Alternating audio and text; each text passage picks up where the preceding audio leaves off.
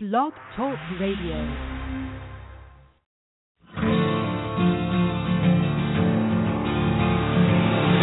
It's time to strap our boots on. This is the perfect day to die. Wipe the blood out of our eyes.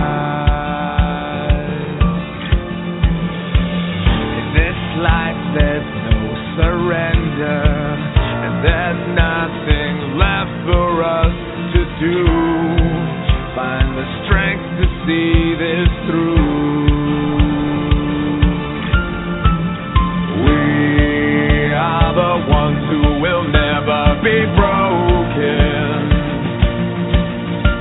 With our final breath, we'll fight to the death. We are soldiers. We are soldiers.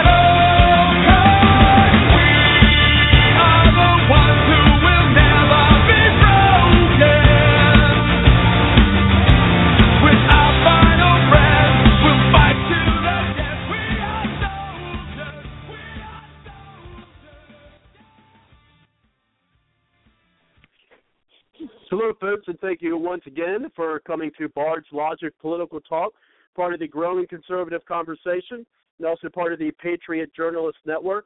And you can find the Patriot Journalist Network by going to www.patriotjournalist.com. Uh, tonight we will be talking about the 2015 State of the Union Address. And tonight we've uh, aptly named the show Obama, Do What I Believe is Best for America. Of course, part of the conversation tonight will be Will the new Congress stop them? So, of course, join and listen uh, to us tonight uh, with our panelist, Cindy Todd. She'll be in uh, later on uh, this evening. Our constitutional scholar, Kelly Mordecai, and Dan Gray. And we'll be having them. And uh, when you call in, you stay on the line and join our round table discussion. Uh, so you can tell us what you think of the State of the Union address. And last night, Obama claimed that the shadow of crisis has passed. And he also stated things such as job growth is the fastest pace since 1999. Employment is unemployment is down, more insured than ever, and the freest from foreign. We have been the freest from foreign oil ever uh, ever since the past 30 years. And uh, also, he's talking about the war if Afghanistan is over. We'll talk more about that, especially when it comes possibility of ISIS uh, moving in, much like they did in Iraq. Uh, I think that's a strong possibility. And of course, uh, with his State of the Union, just a bunch of smoke and mirrors or the manipulation of numbers. And of course, we'll uh, look for some uh, facts for those as well. And of course, uh, we will also discuss what Obama believes is best for America. And we do have some audio clips from uh, the State of the Union that we'll uh, play tonight. I will shortly after my little uh, soliloquy here uh, play a few, uh, start off the show. Uh, so his so-called middle class economics, universal child care, free community college, increase in infrastructure, precision medical plans, combating climate change, and eradicating extreme poverty. And then, of course, he also talked about ending the embargo on Cuba.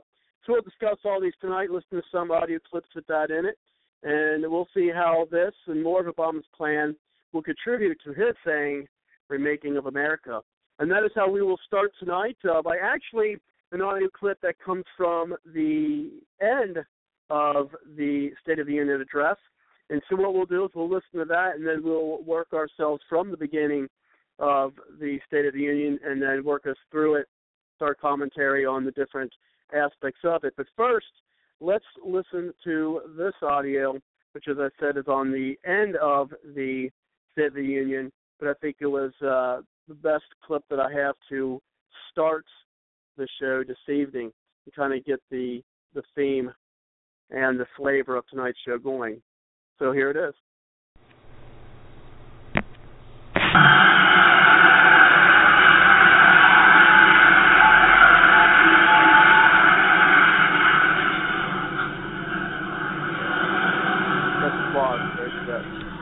Agenda for the next two years is the same as the one I've had since the day I swore an oath on the steps of this Capitol to do what I believe is best for America.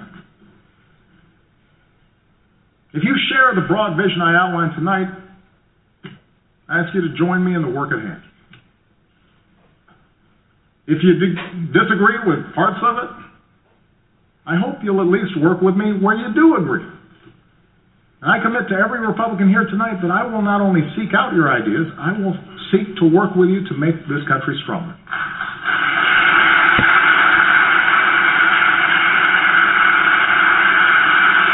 Because,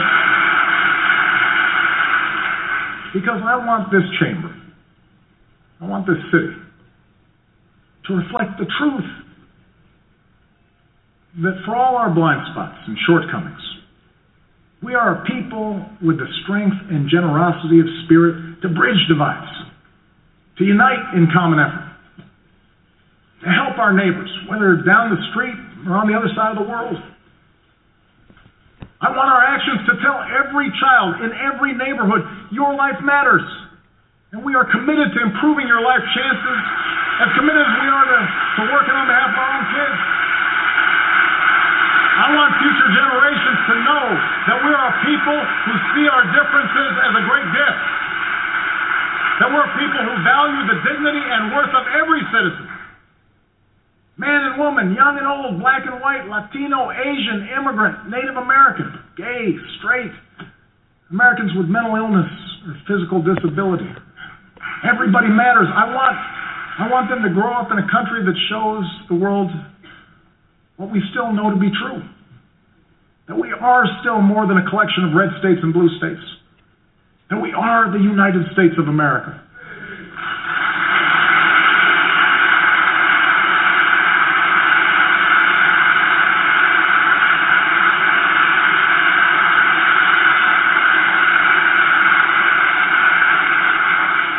I want them to grow up in a country where a young mom can sit down and write a letter to her president with a story that sums up these past six years. It's amazing what you can bounce back from when you have to. We are a strong, tight knit family who's made it through some very, very hard times. My fellow Americans, we too are a strong, tight knit family. We too have made it through some hard times. 15 years into this new century, we have picked ourselves up, dusted ourselves off, and begun again the work of remaking America. We have laid a new foundation. A brighter future is ours to write. Let's begin this new chapter together. And let's start the work right now. Thank you. God bless you. God bless this country we love. Thank you. Okay, folks, and of course, uh, he said that ever since he ran the first time about remaking uh, America, I believe he even said fundamentally uh, changing America. And I do find it interesting, even after uh, the big defeat, him saying it's not a red or blue uh, America. I found that interesting. Uh, but let's get some more uh, comments here. First, uh, we'll bring in Dan. Thank you very much, Dan, uh, for coming to the show. How are you tonight? Pretty good. Pretty good. Um, exhausted as usual. Listen, you know, mm-hmm. listening to that clip, I, I didn't watch the State of the Union last night like so many other people. Uh, I watched it last year in 2014 and tried that drinking game. You know, the one where you you have a drink every time he uses that. the first person pronoun. You know, he he says uh, I, me, or my. You take a drink. Now, you know, Robert, I can drink almost anyone I know under the table, but last year, five minutes, I had to quit because I was going to get alcohol poisoning. it was uh, it wasn't uh, fundamental change; it's fundamental transportation, uh, transformation. Uh, the remaking of America. That clip at the end that was pretty impressive. I could have written it. That that is that is the kind of stuff I believe in. But hats off to that empty chair. I mean, I may be an adequate public speaker, but I could never lie as convincingly as Obama. And it's like in 2008 when he said a lot of good things. He closed Guantanamo and uh, most transparent administration ever. He said that we were going to right. eliminate the deficit and pay down the debt. He said a lot of things. He still says a lot of things. But you know what? Luckily, last night was barely a blip. It, it, nobody is paying attention today. There's a few stories. Tomorrow won't be anything. The the readership or viewership, I should say, dropped to its lowest level in 15 years since Clinton in 1999, his farewell swan song speech. Nobody is watching it. In 2009, there were 52 and a half million people watched the State of the Union. That was Obama's first. When we we thought, well, not me, but some people thought, oh my God, hope and change. We're going to get something good here. He promises good things. And then in 2014, last year, 33 and a third million, um, a lot less tonight or last night. They didn't come up with the actual figures yet. But you know, thinking about Clinton's speech in '99. Um, so few people watched it back then. That's why nobody remembers his quote, "Party like it's 1999," and and that's what Clinton's been doing. Um, listen, last night I, I did read the speech, but I got transcripts because I just really don't want to have to sit there all that time listening to that guy say the stuff that he keeps saying, and then he does other Imagine stuff. trying to eat dinner while you're watching that. Oh. uh, yeah. Well, you know, That's and, and last night was night. well, last night was bad because you know my wife made a really beautiful dinner. She made homemade pizza, and then puts on Chopped with Anthony Bourdain as the guest chef, and they're they're cooking goat heads for God's sakes. I thought I was in uh, you know um, ISIS t- town or something. Um, anyway, he wants to uh, in his speech. I looked at some of the points. He wanted to uh, wants to centralize the internet security for data breaches, which is really smart. If you if you have security, you really want to put all your eggs in one basket so that one attack could really wipe everything out. Wants to raise taxes on small businesses. Sorry, that's fair share. Fair share. You know, you pay so somebody else can have it. Um, let's see. Well, he called for civility, and then he started taunting the Republicans, which I think is not very civil. But uh, even my progressive friends admitted the ones who liked the speech that he was taunting right after he said civility, they, they know he's a liar too. He actually tied the record. He didn't set a record. I thought he did for veto threats. Uh, two. He threatened two vetoes, and George Bush in 08 did that, and Clinton in 96 he did that. Um, then again, neither of them were really bright lights either. Uh, of course, they don't hold a candle to this guy. That speech that he read was written by the gang that won't shoot straight. It's not that they can't. Uh, the, he, he condemned constant fundraising, and then immediately yes, after the speech sent out emails to all the Democratic supporters saying, uh, "What did you see my speech? We we need some money on a month. Come on, commit monthly." And he showcased a woman, Rebekah Erler is her name. That's he was re- actually referring to her in that last clip. Uh, yeah, he didn't even he, said he didn't even say much about her. Guys.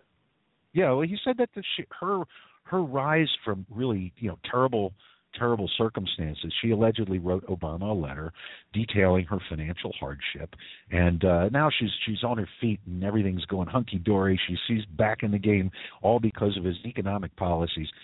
But they didn't bother to mention that she's a former Democratic campaign operative for Senate Democrat Patty Murray. Uh, so I'm not sure I really think that that's an honest story. I like the way he used these images from popular culture. Uh, he said, Imagine, imagine, imagine if we broke out of these tired old patterns. Imagine if we did something different. And then right after that, like I said, he emailed the Democrats for money. Oh, and and the Spanish subtitles. I actually did watch part of the speech because I my Spanish is spoken Spanish is pretty pretty rusty. Same with my Russian and my French and some other languages, but I read it really well, and I can write it pretty good. And all I need is, you know, if I was to immerse myself, I'm sure I could get the spoken part back. I just don't use it. Uh, I won't use it in, in on my job. If they don't speak English, I then they will get a translator for you.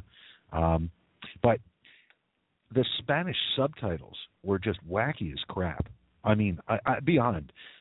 They, they were like randomly capitalized in lowercase.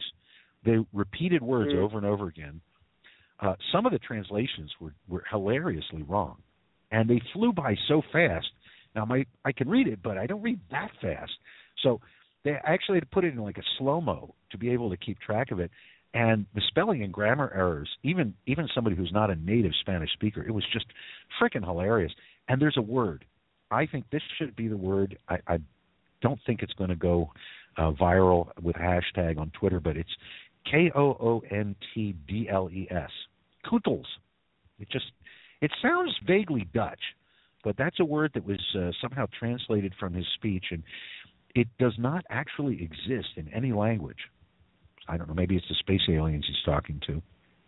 He lied. he lied last night about being responsible. He in, insinuated that he was responsible, his policies, for the price drop in oil, but he stymied drilling on public land, stymied drilling offshore. He's still putting the kibosh on the Keystone pipeline. It's the, the reason the oil prices have dropped is that the Saudis have accumulated trillions of dollars and they're willing to undercut everybody and live off their their money for now in an effort to stall Iran's nuclear ambitions because Iran is no friend of Saudi Arabia. They're both Muslim, but one's Shia and one's Sunni, and they'll cut each other's heads off too. Plus, it would be a really good thing from Saudi Arabia's point of view if the prices drop enough that there's no money to be made in fracking here in this country. Right now, um, there's furious work going on with fact checkers. You know, I, I'm I'm pretty good about fact checking, but I'm I, I have to admit I'm not a diligent scholar the way some are, and and I I am so grateful that those people exist. Um, they they help me a great deal. People I know and trust, like uh, Bob McNamara that we had, uh, or John McNamara we had on just last week. Uh, people who look into the details and find those, or um, Butch Stewart, who we're going to have on soon, who is a, a financial expert who can look at rows and rows of numbers and find that one that means something. I, that's not me, but I love those people. I looked into some fact-checking organizations, uh, publications, and already, already just today, one day after, they published more pages of factual analysis on the lies told during last night's State of the Union speech than all of the pages of the Affordable Care Act combined. It would take the rest of 2015 to detail all we did. But meanwhile, there were some other things being said from uh, some Democrats. Um, Biden, Biden, he was weighing in on the Patriots, which, by the way, you know that lawsuit against the Redskins. Uh, a lot of my friends call themselves Patriots. I think we ought to sue the Patriots and say they stole our name. Get that uh, from the NFL. But Biden oh, said, yeah, the, yeah, especially since with their with what they did with uh, they call it Patriot Gate or something that's going on now. Well, yeah, yeah, something about deflated balls. I yeah, I know it's not Bard's Logic after dark, but I'm we're it's talking dark, footballs. Yeah. and and Biden said, and I quote, "I like a softer ball." Ugh. Well, um, and Menendez, this is a Democratic senator from the uh, People's Republic of New Jersey. He was criticizing Obama today, and he said, let me find if I can find that quote here. He said, the more I hear the administration and its quotes, the more it sounds like talking points straight out of Tehran. That's Iran, folks. That's a Democrat. Oh, and uh, wow. last night it was interesting. The uh, state, uh, the um, Supreme Court Justice Ginsburg actually fell asleep during the speech because she's heard it before. oh wow, I missed that. I have to say. Yes. Uh, you know, well, actually, I, did, I, I do believe I think I've seen her nodding off. Well, it's hard not to. I was very disappointed that the House members, at least some of them, and maybe a few of the senators, did not do what the New York City police had the guts to do with de Blasio, which is just stand up and turn their back on, on this guy. That would have said it all right there. That's something that we used to do in this society, and I'm not saying it was always right, but one very powerful social tool is shunning. The Amish still do it, where if somebody has done something that's shameful, that's wrong, and they haven't repented, they haven't tried to make amends, they haven't, they continue to do this. You just don't talk to them. You have nothing to do with them. They're not a person to you. you, you it's not like you wouldn't uh, uh, throw out a rope and uh, if they're drowning and pull them in, but that's it. You're not doing anything more for them. In, in any case, uh, I do have a quick joke for you. I think we've told this one before. I'm not sure if we told it on the air, but if if President Obama and uh, you know the rest of his gang will include not just Pelosi and Reid, but why don't we include McConnell and Boehner too? Since really, come on, that's they're the same gang. I mean, the new immigration law that uh, the Republicans are talking about actually does away with funding for a border fence. Yay! Um, but anyway, so if they were all out there on uh, uh, uh, in a raft and the raft was sinking, what kind of sandwich would you have?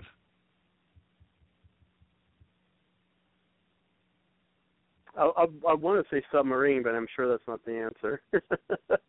well, no, I mean obviously it's it's would you which one would you save? Well, I, I'm, you know, somebody told me tonight in reference to uh, our own Governor Wolf here in Pennsylvania. He's our new governor, sworn in just yesterday.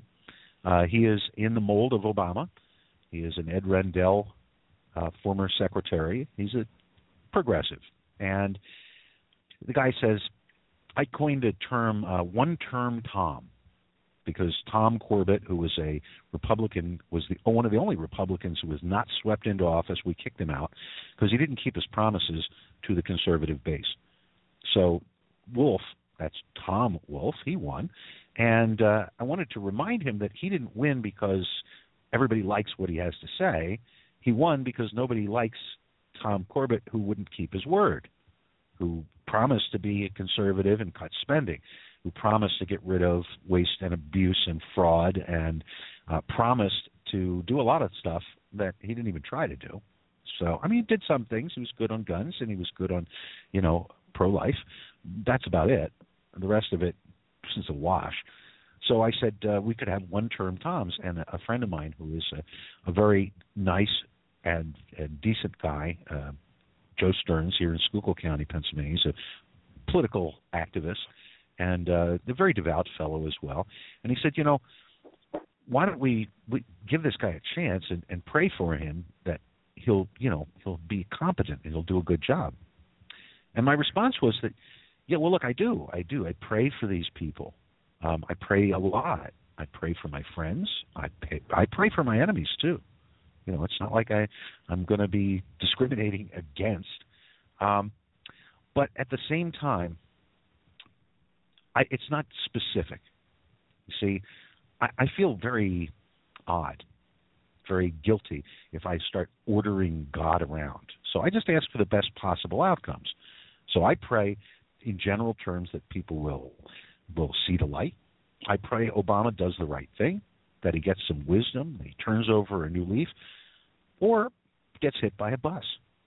And it's it's not that well, I'm not ordering God what to do, and I'm not asking God to do a bad thing, and I wouldn't do a bad thing, or you know, but that's up to God. I want things to to work out better. If these people out there, people like Obama or little Obamas like we've got in Tom Wolf, or or maybe in your township or borough, or, in your job if you work for a large multinational corporation. There's a lot of those little little Hitlers around. Oh, he said the Hitler word. Um, people who like control, they like power, and they like to abuse other people. If they're hurting folks that I, I care about, if they're hurting folks I don't even know, but just hurting people for no damn good reason, who haven't done anything to them, I want them to stop. So while I'm praying, I'm also working to help the people who are being hurt working to help my friends. And if that means educating the jerks, I'm happy to try. If it means trying to steer them in the right direction, absolutely. If it means driving a bus over them, I can live with that too. Well, and, and then we get back to uh, the clips that have uh, Kelly on the line. And so I'm going to play the next clip here, and this is uh, from the beginning of the uh, State of the Union, and and so this is going to be all the accomplishments that, uh, and you alluded to this earlier, uh, that he said that we've done, uh, presumably under his leadership. But tonight, we turn the page. Tonight, after a breakthrough year for America, our economy is growing and creating jobs at the fastest pace since 1999.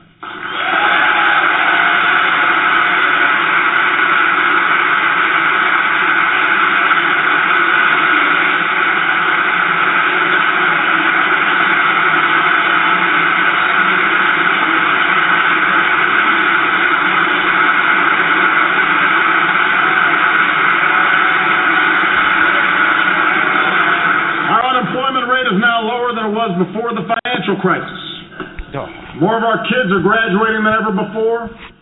More of our people are insured than ever before.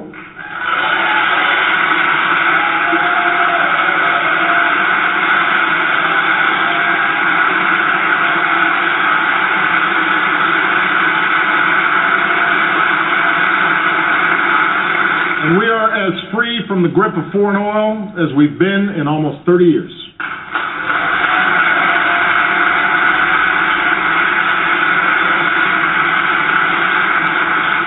Tonight, for the first time since 9 11, our combat mission in Afghanistan is over.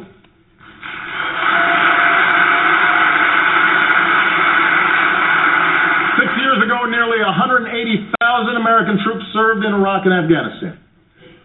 Today, fewer than 15,000 remain. And we salute the courage and sacrifice of every man and woman in this 9 11 generation who has served to keep us safe. We are humbled and grateful for your service.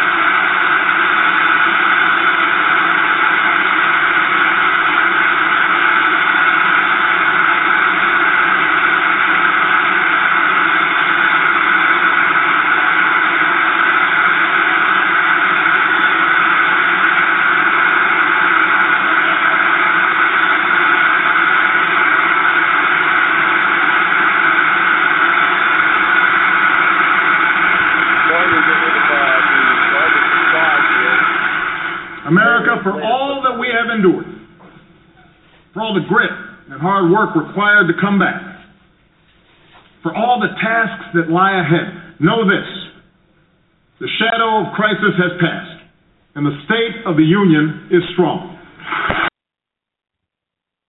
Okay, and speaking of that, the shadow of crisis has passed, and the state of union is strong. Uh, are some statistics that I just found here. The the median family income dropped nearly four percent to fifty one thousand nine hundred and thirty nine dollars in 2013 from when Obama took office in 2009, and that's according to census data. And the jobless rate is, in fact, nearly half the 10% peak it was in October 2069. The size of the labor force has also continued to shrink through the Obama presidency. Now, that's some uh, baby boomers' retirements and also uh, get folks who are just giving up on uh, work or finding a, a job, you no. know, or at least a better paying job. Bob, and the I, labor I force statistics. I, I have to just step in here. This is something uh, real quickly. Uh, no, no bloviating. Just in terms of sheer facts, I, I've 13 years with the unemployment office. I'm a claims examiner. I'm a recognized expert in the field. I'm one of the best, and it's no toting my horn. It's a lot of hard work because the law books. I've got a shelf of law books, and I study this stuff. 93 million Americans. There are 315 million Americans. That's nearly one third. 93 working age Americans.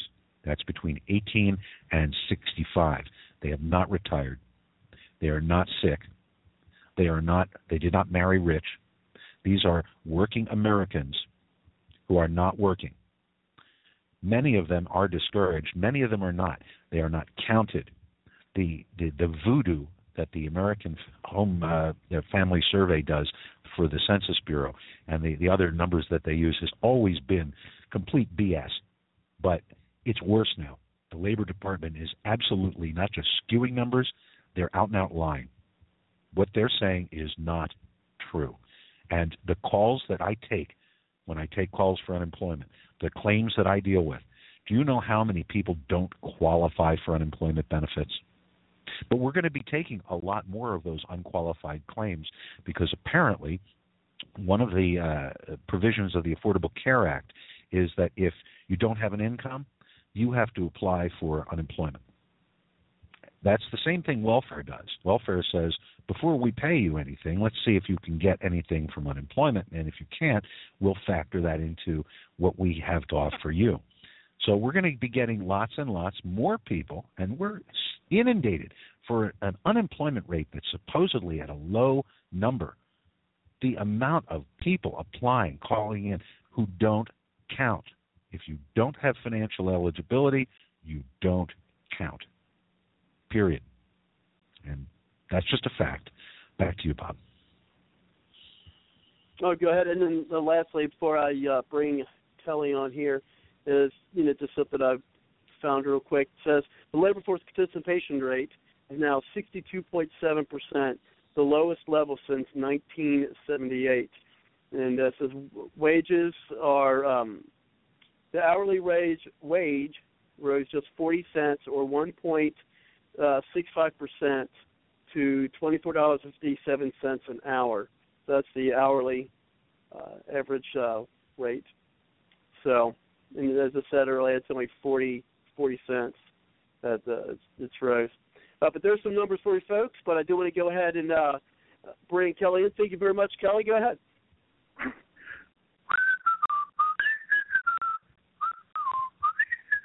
If I only had a brain.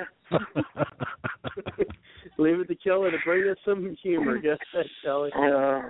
Yeah. So anyway, yeah, that's a little Wizard of Oz thing there. So anyway, uh, yeah, you know, Obama is so caring. He has such a heart. He will give the shirt off of your back. um, so uh yeah, Glenn Beck was even pointing out that uh it was really a good speech if you didn't know any better and you just kind of were looking for hope and you weren't educated and political matters, it'd be like, yeah, that was uh, really good. And oh, by the way, what was all that static? Was that chattering? Was that was that static between his his talks? I don't understand that. Were you trying to tune well, him out? Well, that was actually applause, to be honest. Oh, I see. Were did somebody hook up electric shockers to congressmen? you know, or was there an applause meter? You know, like the game show, they have this uh, sign that says applause. You know, so I don't know where that's coming from. I mean, maybe it's it's a sympathy clap in the sense that what what's Congress down to now? Like 15% approval rating, and so we're sympathizing with the president with the lowest ratings in like who knows how long.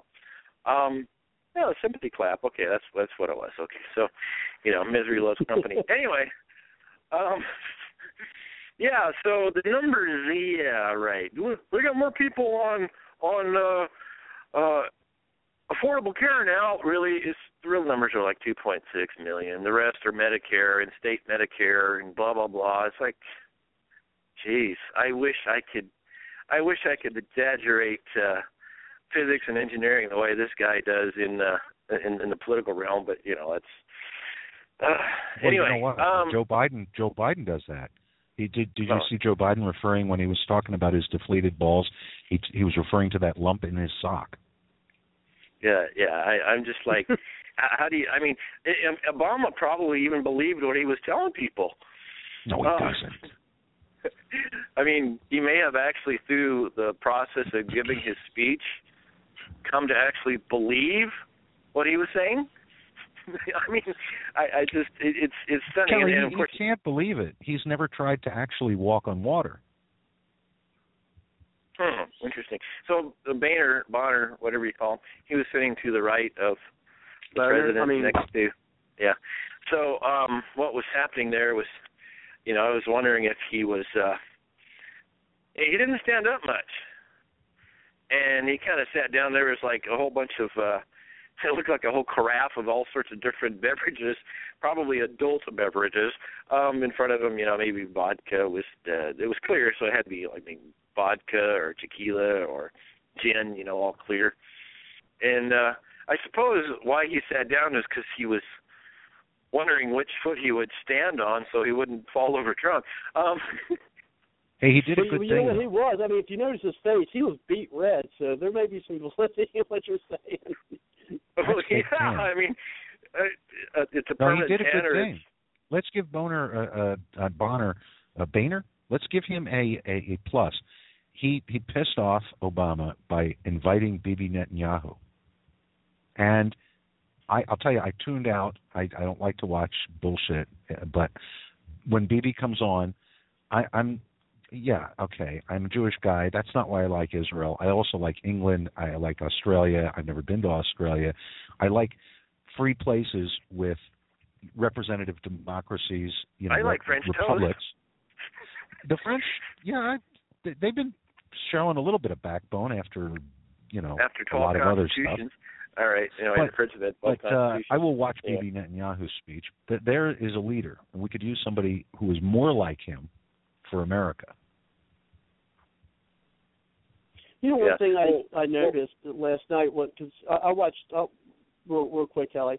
I watched CNN's uh, coverage of the you know State of the Union last night, and one of the things I uh, found interesting is I didn't see that Newt Gingrich wasn't there for any commentary. Huh. There wasn't usually he's, he's on for for these types of things and does commentary, but I did not see him on last night. I, I find that interesting.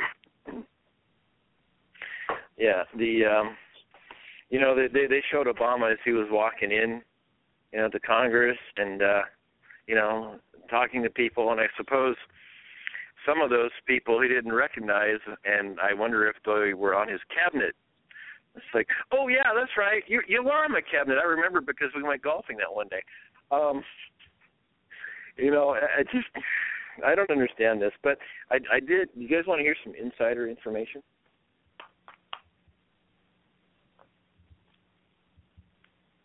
Did I lose you? No. What, Like, what, what are you talking about? Well, there's some insider information. See, Obama knows that he won't be king. I mean, president very much longer. So, um, Obubu, I'm sorry, I mean Obama, that guy. All right. So Obubu um, has been silently, clandestinely interviewing with Hollywood for movies, and they're going to remake with in a movie. yeah. Oh, he's a phenomenal actor. I mean, you know, his He's agent said, actor. "Dude, yeah, dude, you you got acting down, and no problem there. So you, yeah, you no problem getting oh high million dollar salary being an actor." And, and um he went Would to he do romantic roles, or would he do action adventures, or would he be like? uh I mean, what what what sort of niche do you think that uh, he would fit in? Well, actually, his agent got him into an interview with the producer for The Wizard of Oz. They're remaking The Wizard of Oz. And he's going to be the man behind the curtain. Well, no, no, no, no, no, no, no, no. He first wanted to be the Tin Man, and so the producer said, No "Look, heart. you know, we're yeah, yeah, we we we want we want well, you might do okay with the Tin Man. The problem is, you have a heart. We want people that don't have the character qualities they're seeking.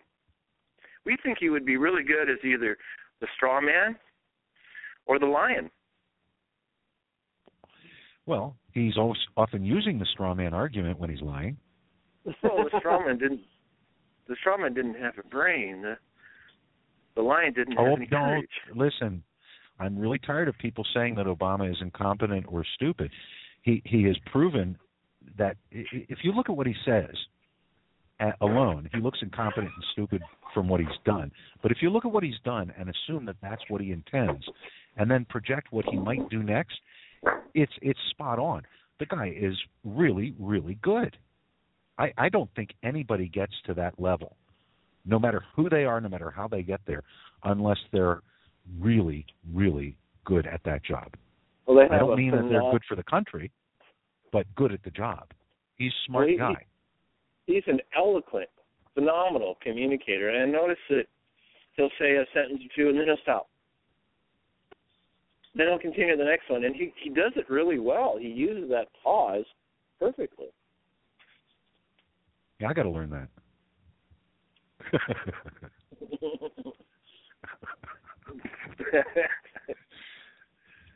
um, yeah, but so Yeah. we have. I, I I don't understand why Congress was just so, you know, as as a as a boo boo was leaving, there was this one guy. Um, he was so starstruck with his stare towards Obama, like I worship the ground you walk on. I, I just like, really? That was the electric And- shock uh, device. Probably okay, yeah, okay. And then there were some people in the front row that first two rows were actually falling asleep during his speech. Where where was the Joe? Where was the Joe Wilson of this event? I mean, do you remember Joe Wilson in, in uh, when Obama came up up with his uh, Obamacare stuff, and uh, Joe Mouth, you lied. I mean, why is it that these people have to sit there? Look, I get, and and I don't think I'm ever going to be there, uh, no matter what anybody says. But I, I I get why if you're in the Senate or you're at the, attending the State of the Union speech, why you wear a suit or a uniform, why you you know groom yourself real well and you act with decorum. That's proper. That shows respect to the institution itself. Okay, I get that. You want the people at home to know that you respect the the institution. institution, the position. yes. Right. But why is it you have to sit there and applaud every time he says something that sounds good, even though you know he's lying? I mean, look, um, a bully comes up to you on the s- uh, on the street in the schoolyard, whatever it is, and says he grabs you by the the arm and starts using your own hand to hit you. Remember that? Why are you hitting yourself? Why are you hitting yourself? Oh my gosh, yeah. Mhm. Okay, so why are you going to sit there and go like, "Hey, look at him. He's he's he's asking the guy to stop doing that. To stop hitting yourself." But he's the one doing it. And, and, I- You got to call him I on that think stuff. the point was is what uh, you know what we Kelly I believe Kelly said earlier is you know which was pointed out that you know I guess you said Glenn Beck uh, pointed out that yeah it was a good speech if you really aren't paying attention to anything much much else you know I mean it I mean it was an eloquent speech I guess but unless you really are, are one of those folks who you know delve into it like we do you know you, I could see people being enamored by it Well, you know what? Con artists, and and let's not even just say con artists. Let's use some some real because most of the con artists do their stuff in private because they don't want a lot of public attention. Because like like Bernie Madoff, um, there's anyone who looked too closely would realize that there was a Ponzi scheme. It was it was not real. Um, so they, they they do it one on one. But we've seen con artists. We've seen certain televangelists and uh, the name hmm, Mark, uh, what's his name? Rick Warren comes to mind right now. He's a current one, uh, but we've seen them over the years where they are just amazing at preaching. They get up there and they say stuff, and it seems heartfelt about, you know, you, you don't want to do wrong, and you want to make up for even if you've done wrong. You want to make up for it. You want to stop doing that. You want to start doing good things and they're living in like this uh, guy Joel Osteen, I guess, the one with the giant smile that you can see from space because it's so bright. Um, no, I forget the religious aspects of what they're saying. I, I'm not making any comments about their religious belief, allegedly, but you know, he's supposed to be emulating Jesus, and he's living large, baby. I mean, these guys live like they are hip hop stars. They've got you know, 20 room mansions. They've got uh, private planes. They've got all kinds of goodies.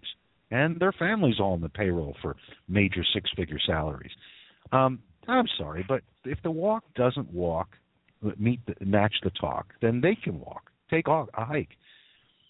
I, I, I really, really don't care what people say anymore. I understand communication is such an important thing and people need to hear uplifting messages and I try to do that when I speak. But if what I do in my life doesn't match the things that I'm saying, then people should reject me. You know, And- Reagan was an excellent person for making you feel good to be an American and giving eloquent speeches that he backed up a lot because it, Yeah. see he liberty wasn't perfect, liberty but he did his best yeah. to back that up.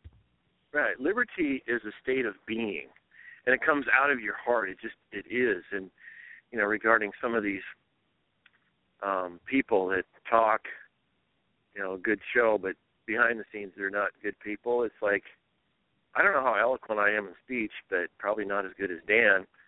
But I'm at the homeless shelter. I had another meeting today. You know, um, long story, but the key to really looking at a person is do they serve? Do they serve yes. others? I mean, so what if you got a million dollars? Who cares? You know, you want to donate homeless homeless shelter, great. Why don't you donate your time? It's harder to donate your time than it is dollars. What's it take for do- donating money? Grab your checkbook, grab your pen. Done. We only you know? all, all get the same amount of time, and some of us a lot less. I mean, a minute Yeah. is a minute, no matter who you are. Yeah. So I, you know, I, I'm kind of wondering, guys, you know, who your thoughts are. I'm hearing hints of Jeb Bush running, Chris. Christie, um, Oh. Rand Oh, Paul, gosh, yeah, the, Oh, you know, I, I, I None of the what, are we going to get? Are we going to get? I know. Are we going to get another Obama Democrat because That's the Republican. Party can't do diddly squat? listen. What, well, what they do you talk think? about This- Hillary. I mean, actually, even when they're t- t- you know talking about, uh, some were contending that is this not as much as being you know a speech for Obama and what Obama's going to try to accomplish in the next two years, uh, but kind of as a um, forewall for uh, Hillary Clinton. If this is going to be, you know, her. I mean, she's already tweeted out or something of that nature uh, that she liked the speech. Of course, she's it, but I mean, you know, her even commenting on it. Uh, and they're even talking about Romney running again because he made comment. Uh, he made comment on this uh, on the speech even before the Republican response, which I, I'll be honest, I wasn't very uh, impressed with the uh, Republican response, uh, frankly. Oh, but yeah, Joni they're always Ernst, gearing up uh, for Hillary. Yeah, I wasn't very Look. uh, impressed with her. You know what? This I- is I this mean, is the just- same thing Hollywood's doing real, right real, now. real quick, guys. Uh, real, real Yeah, quick. I'll, let me get this out. The, the, the thing that kind of gets me is um, is when they have this person come on, and she probably spent half of the time telling us about her upbringing than she did what the Republicans would do, you know, instead of what Obama's uh, proposing. I mean, that, that kind of drives me nuts. I'm like, well, wait a minute. This is the Republican response, and you're spending half the time telling me about your childhood and how you grew up in a log and your cabin. grand. Yeah, I mean, it's like uh, I, I, I, I hate to say it, but that's when I looked, o- you know, looked over, you know, on TV, and I'm thinking, who cares? Well, y- y- there's, Look, there's a trick. There's a trick to why they do this. This is why. okay, Republicans do this fact, fact, fact, statistics, facts, studies, and people are what? Oh, is it over? How about the uh, Democrats go, oh, this woman and her child, and oh, she had to run away, and oh, they get us to the heart. And, and Obama did that perfect trick with having that lady sitting next to uh, Michelle. Notice that? Oh, this, you know, they they just love each other and they're working hard, and she was working all this stuff, and now they have a baby. And but wait a minute, what's missing? What's missing here? A lot can be learned by what is missing. Where was her husband? Where was her husband? Oh, wait a minute. She probably is an Obama worshiper. Got to sit by Michelle. Ooh, but her husband is a construction worker. What do construction workers do? They don't like Democrats. That's probably why he wasn't there. Now, isn't that interesting? Hmm. Oh no, she was um, former Democratic campaign operative for Senator uh, Patty Murray, the Democrat. That's Rebekah Oh, Erler, the one that's- sitting there. Yeah. Yeah. Okay. But they told oh a heart wrenching story. and They're in love. They, they want the American dream. Now they have a baby, and now they're covered by insurance. Wait, now wait, Kelly. Wait, let's be fair. There's absolutely nothing wrong with people being interested in the stories of other people and strong emotions. And Reagan was not one who was unwilling to do that. Um, it, there's absolutely nothing wrong with telling stories that are true. There's nothing wrong with telling stories that, that make your heart sore or make you weep or make you laugh or make you angry. I think that it, that it would be perfectly appropriate for the Republicans to do that as well. Provide or the Democrats, provided what they say is actually true, and that what they do actually matches what they say. If you look at Hollywood, popular culture, this year we're going to see more sequels to sequels to sequels. And this is exactly what they do in politics. They say, "Now let's let's look at it this way, folks. We've got a lot of power and money. We don't want to give up our power and money.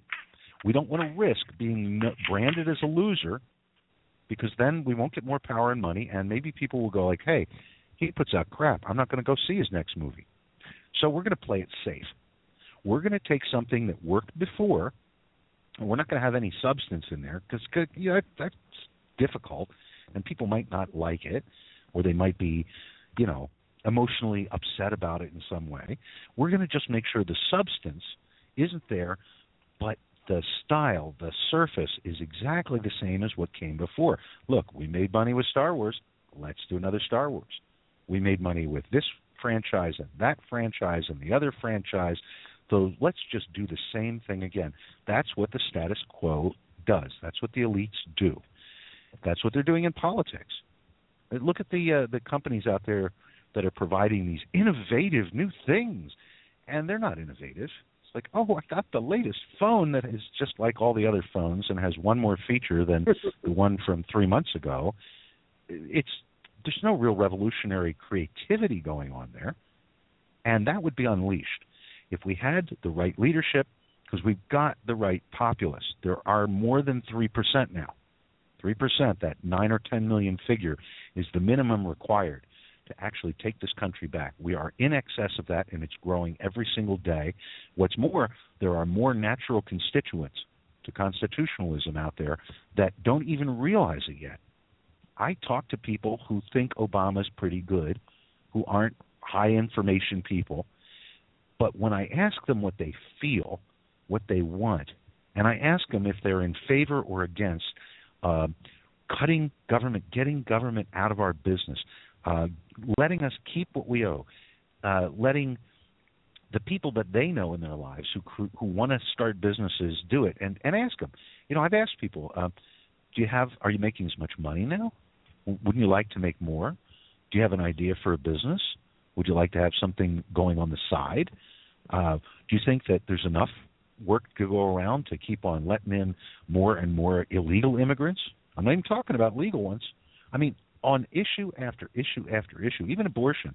I talk to people who are, you know, it's the woman's right to choose what to do with her body, and I say, is it uh, this, is that her body? It has different DNA, and they look at pictures of babies and they love babies, and they think abortion's horrible, and yet that's the number one cause of death in this country, is murder of children.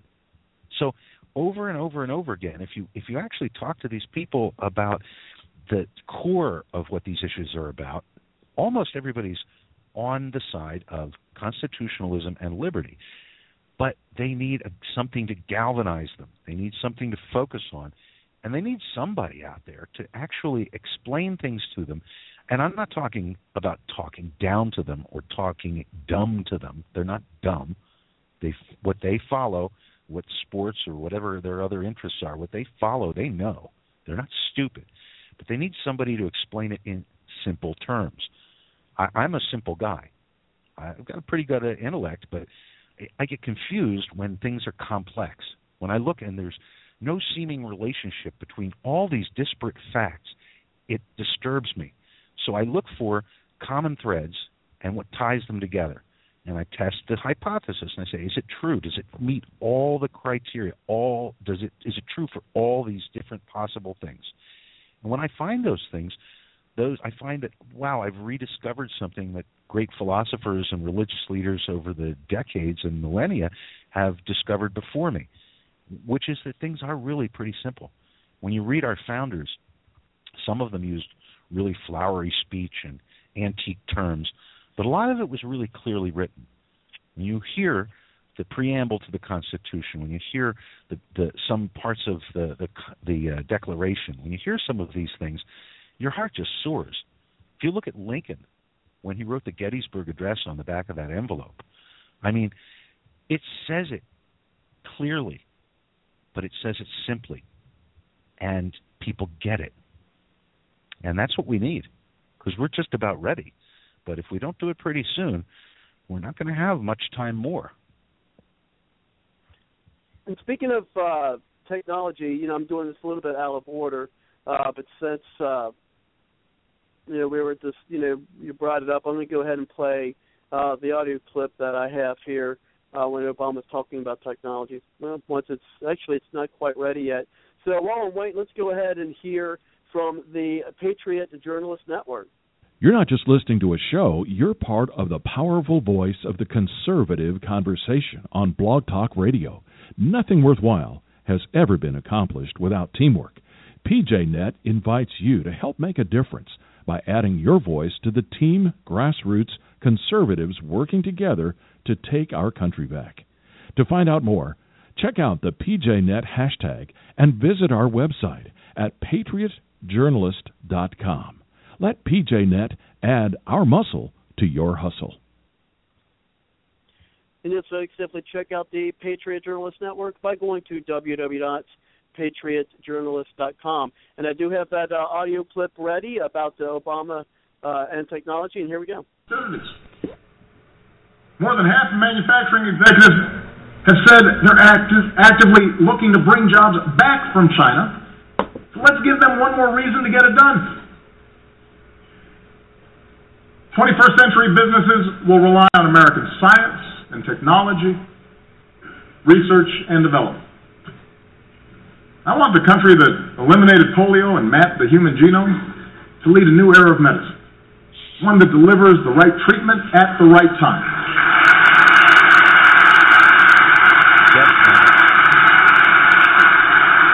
In some patients with cystic fibrosis, this approach has reversed a disease once thought unstoppable.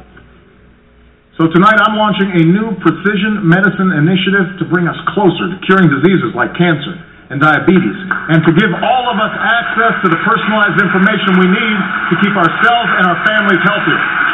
We can do this.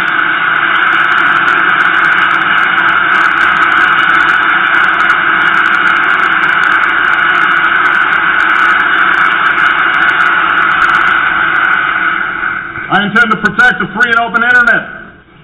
Extend its reach to every classroom and every community, and help folks build the fastest networks so that the next generation of digital innovators and entrepreneurs have the platform to keep reshaping our world. I want Americans to win the race for the kinds of discoveries that unleash new jobs, converting sunlight into liquid fuel, creating revolutionary prosthetics so that the veteran who gave his arms for his country can play catch with his kids again.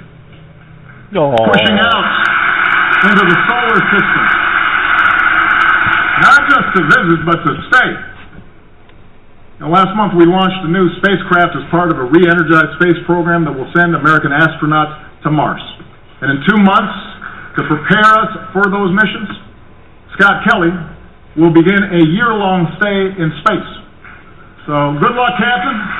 Make sure to Instagram it. We're proud of it.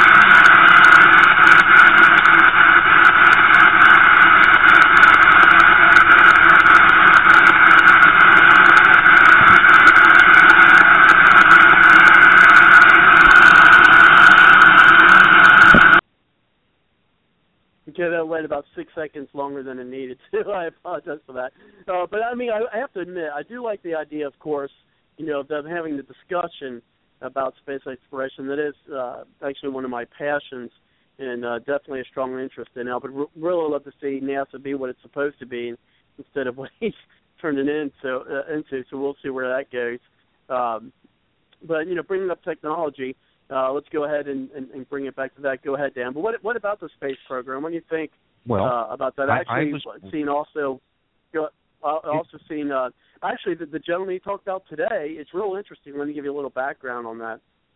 It's real interesting. The gentleman he just uh, talked about actually has a twin who is almost the you know genetic rep- replica of them.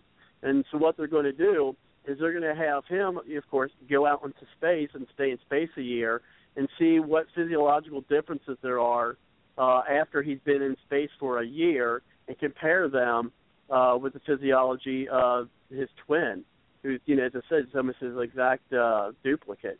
So it's uh, it'll be interesting to see, um, and, and that's of course on the genetic level, since you know uh, with with being twins and they're identical twins. So that'll be well, you know with DNA and everything. That'll be interesting to see. Go ahead, Dan.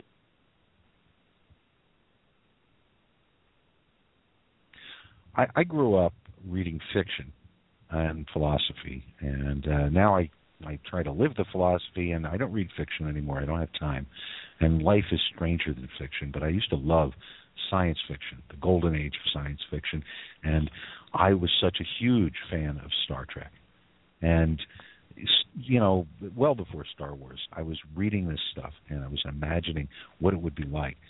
I've come to the conclusion that for me personally, I don't care where we end up going. I'm staying on Earth. I'm an Earthling. I'm. I'm. This is my home.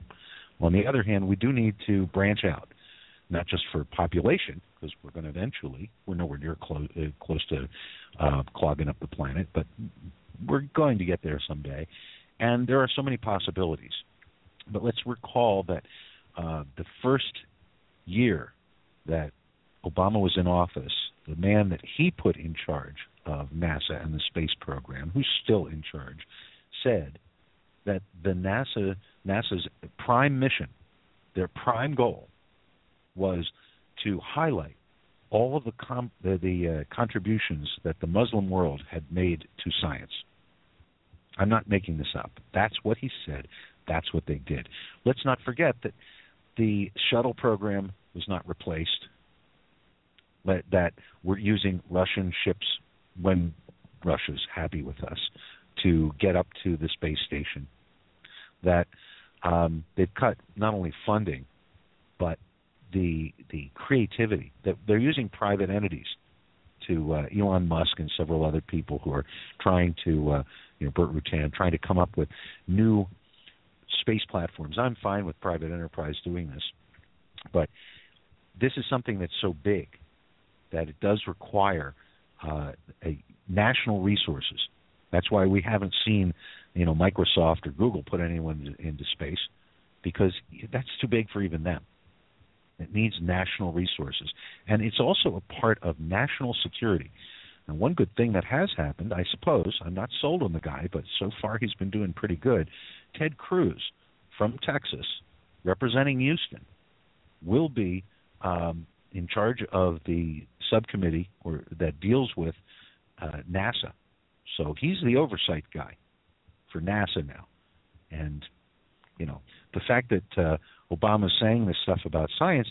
Look, I who, which president was it? Kelly would know. Who said, uh, you know, if you elect me, you'll get a chicken in every pot and two cars in every garage.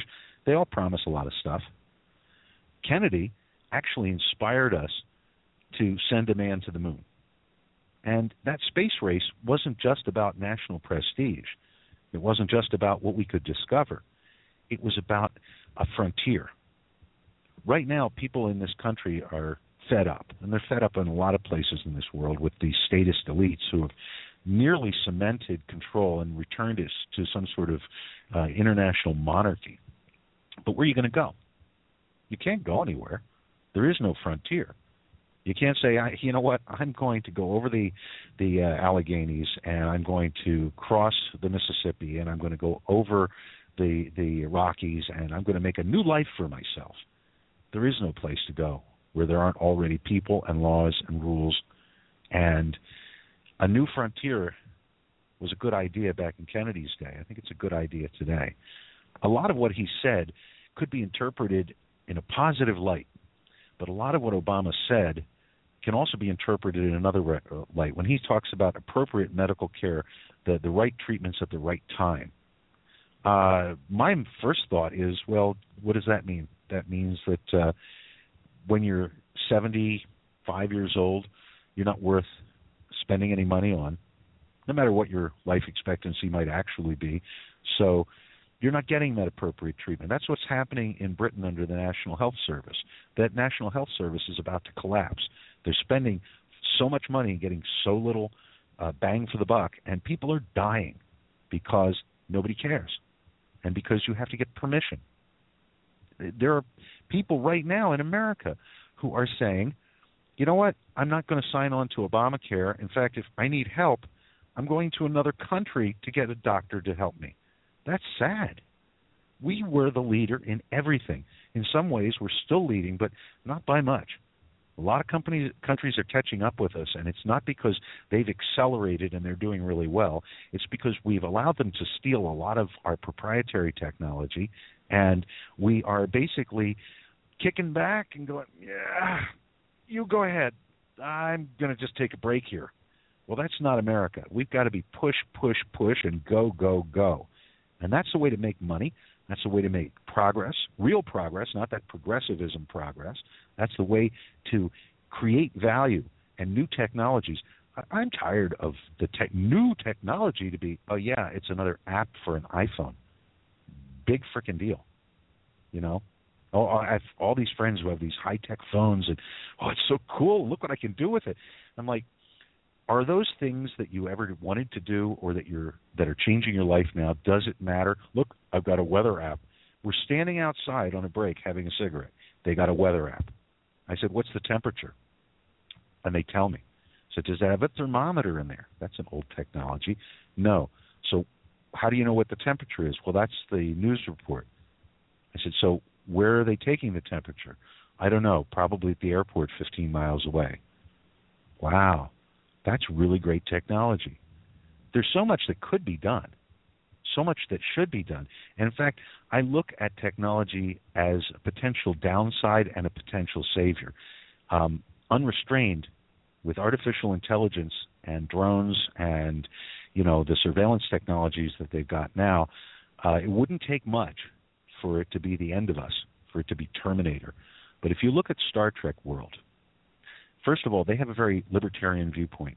The Prime Directive says don't mess with anybody unless they're messing with you. Don't interfere with their lives unless you've got a, a, an overriding compulsion that you have to do it. You have no choice. Leave them alone. Okay? They're not messing with you. And the reason that they're able to do all those great things is because they've mastered the technology of energy. Energy is no longer something that costs money to get. Energy is cheap. It's almost free in Star Trek. They have this this form of power and propulsion that is so cheap that every single child growing up can now work in that future at what they want to. If they want to be a lifelong student, they can keep studying their whole lives. If they want to be a bum, they could be a bum. But a lot of people get bored with being a bum, and not everybody wants to study everything for their whole lives. So if you want to be an engineer, you could be an engineer and work on some amazing things. You want to be a doctor, if you want to be an artist, there are a lot of things that you can create and add value to society while you're enjoying yourself. I mean, people ask me, and this is just a little aside, how do I spend all this time and energy on the stuff that I'm doing besides work? Work is work. Work takes a lot out of me because I do it, I do it well. I'm not really enthusiastic about, oh boy, I can't wait to get there and just do more of that work. And but the stuff I'm doing, like like this show, like the uh, other work in the liberty movement, it's not work. It's fun. It's it's satisfying. And everybody out there, if, if that's listening, whatever you're doing in your life, it, imagine if you did have freedom to do what you wanted to do and you're not going to get a guaranteed income from the government, but you wouldn't need it if we were able to master technology.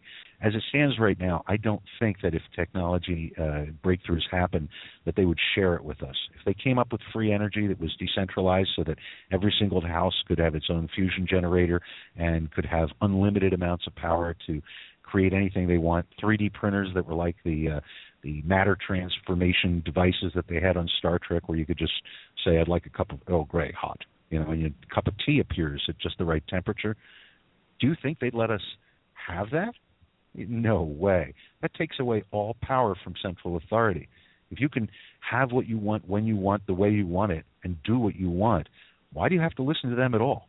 The only thing central authority would be left to do is to provide uh, required security from outside invasions and to do what the Constitution says it should do here in this country. The government is supposed to mediate and step in when citizens are creating harm to each other.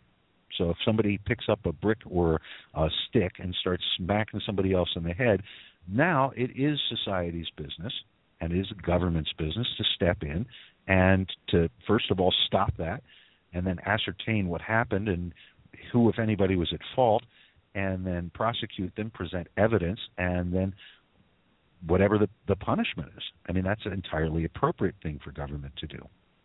But we're talking technology, and I know that Kelly must have a lot more to say about that than I am because he's an actual scientist. Um, please, uh, I, I would request that you do not insult me by calling me a scientist. What? What's insulting about that? I'm an engineer. Okay. Okay. So Uh, you build okay, the what- actual things and make them work that scientists think might happen. Okay. This science. Science is the study of repeatable events. Okay, you get published in a paper, great. Write a textbook, who cares? That's a repeatable event, you know. Apple falls like not far from the tree. So engineers take what scientists have figured out as repetitive, and we creatively solve problems. We creatively advance civilization, you know, curb, gutter, sidewalk, sewage, water. We get rid of all, you know, we just like we add incredible quality to life other than just putting something on paper. It's, it's Yeah, but you know what? I appreciate that, and I won't do that again. But I have a problem with a lot of engineers these days who design cars and other things. They design them so that I can't work on them properly. I mean, I have a friend. Oh no no no no no that was no no no no no no no that was absolutely by design so that you have to go back to the auto dealer and have his mechanics do it. It was by design as directed by the business people to generate more money for the company by maintenance. Do you know They- they, they wanted me to take doing. off? It, they wanted me to take off a bumper to replace a headlamp bulb. Uh, seriously, that's what the book said. Luckily, whatever engineers design, I can work around. See, engineers aren't in charge of the design of a car. It's the business people who want to keep you coming back to the dealership for maintenance costs. It's all about money. It's not about engineering. Of course, if the engineers would say, "Hey, let's do this and this, and we'll save people money," and the business people say, "No, we want them coming back to pay us." Anyway, hey, I want to change topics. Um, you know, engineering is boring. By the way, anybody having trouble falling asleep at night, just give me a call. I will read from you engineering textbooks, and you're gonna fall asleep. All right. So, anyway, so I want I want to ask you guys a question. Did did Obama hint? Did he actually hint about giving illegals the right to vote? And what line was that one in the speech? Uh, I'm not sure, but I'm like, did he hint subtly about giving illegals the right to vote? I It- think basically it's not so subtle. He, he, you know, he wants to do it. Well, you know he wants to, but how is he going to get it passed? So I I think he uh, Executive order. Oh, what happens if? Oh, now our next election can be absolutely fascinating. What if he signs an executive order that illegals can vote? Well, how how are they going to separate? I mean, okay, here's here's one of the problems with voter fraud. Well, he, well, here you get. I- I'm actually back, gentlemen. Uh, something happened with my phone. It, it just completely died. It just it was all static and then just died. I don't know what happened with it. Um, so I had to use an alternate line. Uh, It's the so speaking of that, I want to go ahead and play a clip where he brings up the uh, Okay, brings can, up can, the can we wait a second? immi- immigration, and then uh, I see Cindy on okay, the line okay, maybe it's covered. we'll okay. uh yeah bring her in then i see some other folks um uh listening so if you'd like to chime in just give us a call at three four seven nine four five seven four two eight uh because if you don't call us in the next forty five minutes uh we may go to the extended period however we uh will not be uh able to uh have you call in afterwards um so if you'd like to be part of the show give us a call at three four seven nine four five seven four two eight and uh, Cindy, when you're ready to chime in, just push the one on your number dial. And uh, Kelly, you said you want me uh, to finish them up before I played that audio. Well, yeah, I'll try to finish this up quick. With with election Yeah, fraud and uh, voter fraud, because of the mass numbers, mass numbers of people, like Sacramento, how many people? Million plus. How in the heck do you count and revalidate and everything to figure out who's legal, who's illegal? it's it's really I, I'm friends with the county clerk. She's a really good, honest sweetheart. I wish every county election clerk was that way in the country, but it is a daunting, overwhelming task to make a truthful election. And when you start throwing in millions of illegals, oh yeah, you're going to catch some in the rural areas. You're not even from this country, really. But from the in the bigger cities, it, it's it's point blank frightening because it takes so much manpower to figure it out.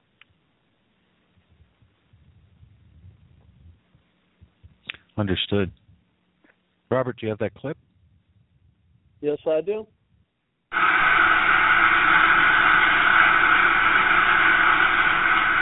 A better politics is one where we spend less time drowning in dark money for ads that pull us into the gutter and spend more time lifting young people up with a sense of purpose and possibility, asking them to join in the great mission of building America. If we're going to have arguments, let's have arguments, but let's make them debates worthy of this body and worthy of this country. We still may not agree on a woman's right to choose, but surely we can agree it's a good thing that teen pregnancies and abortions are nearing all time lows and that every woman should have access to the health care that she needs.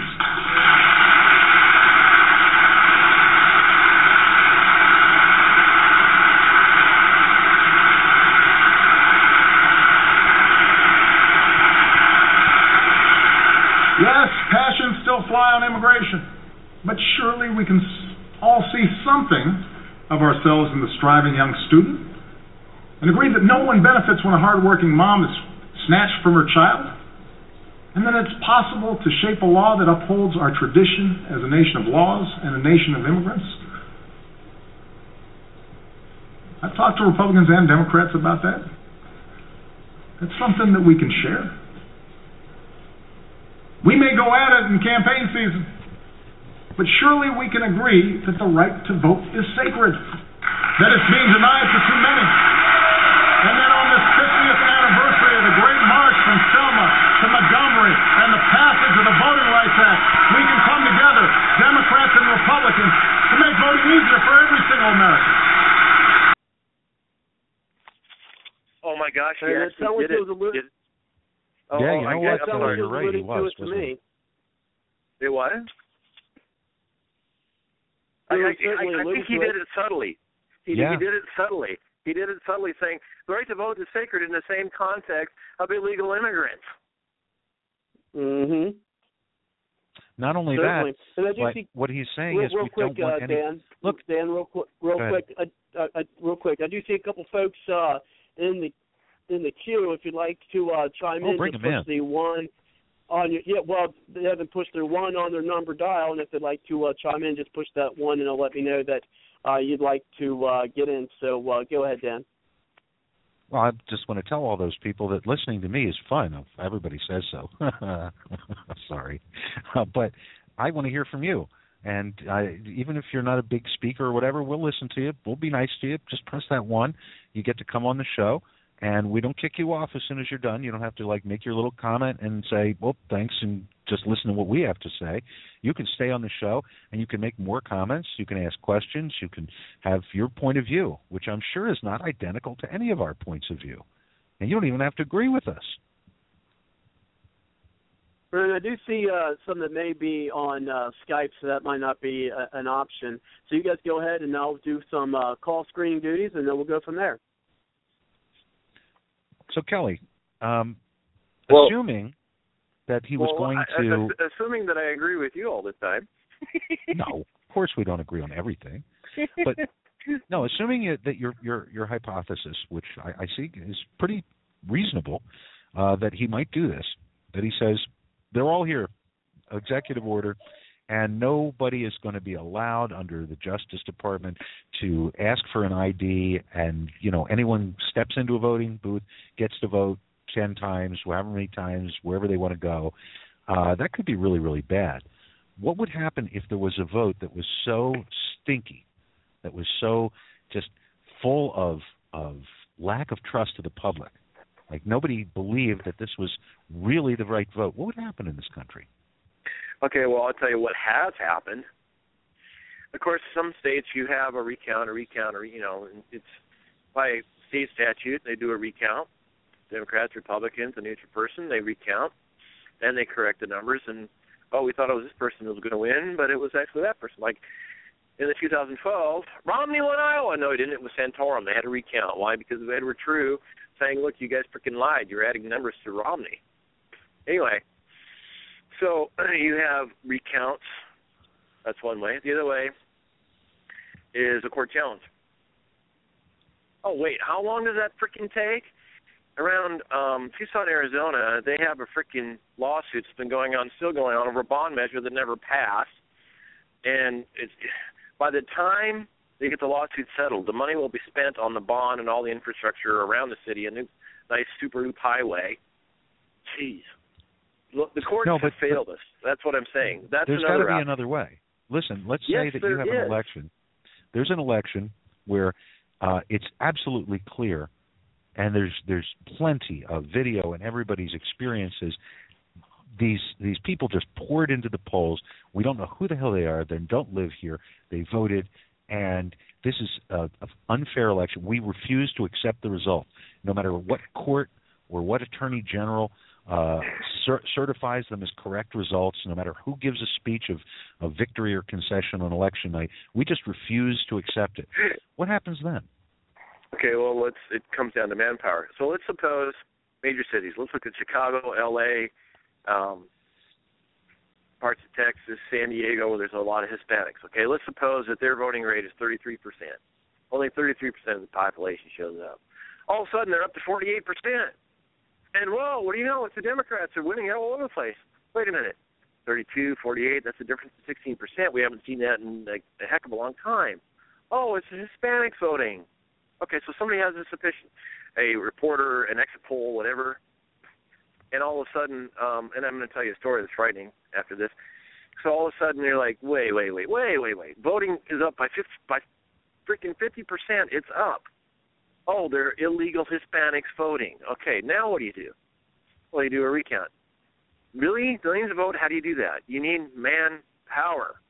Manpower. Of course, maybe somehow a bunch of volunteers will show up, but I doubt it because most Americans don't care.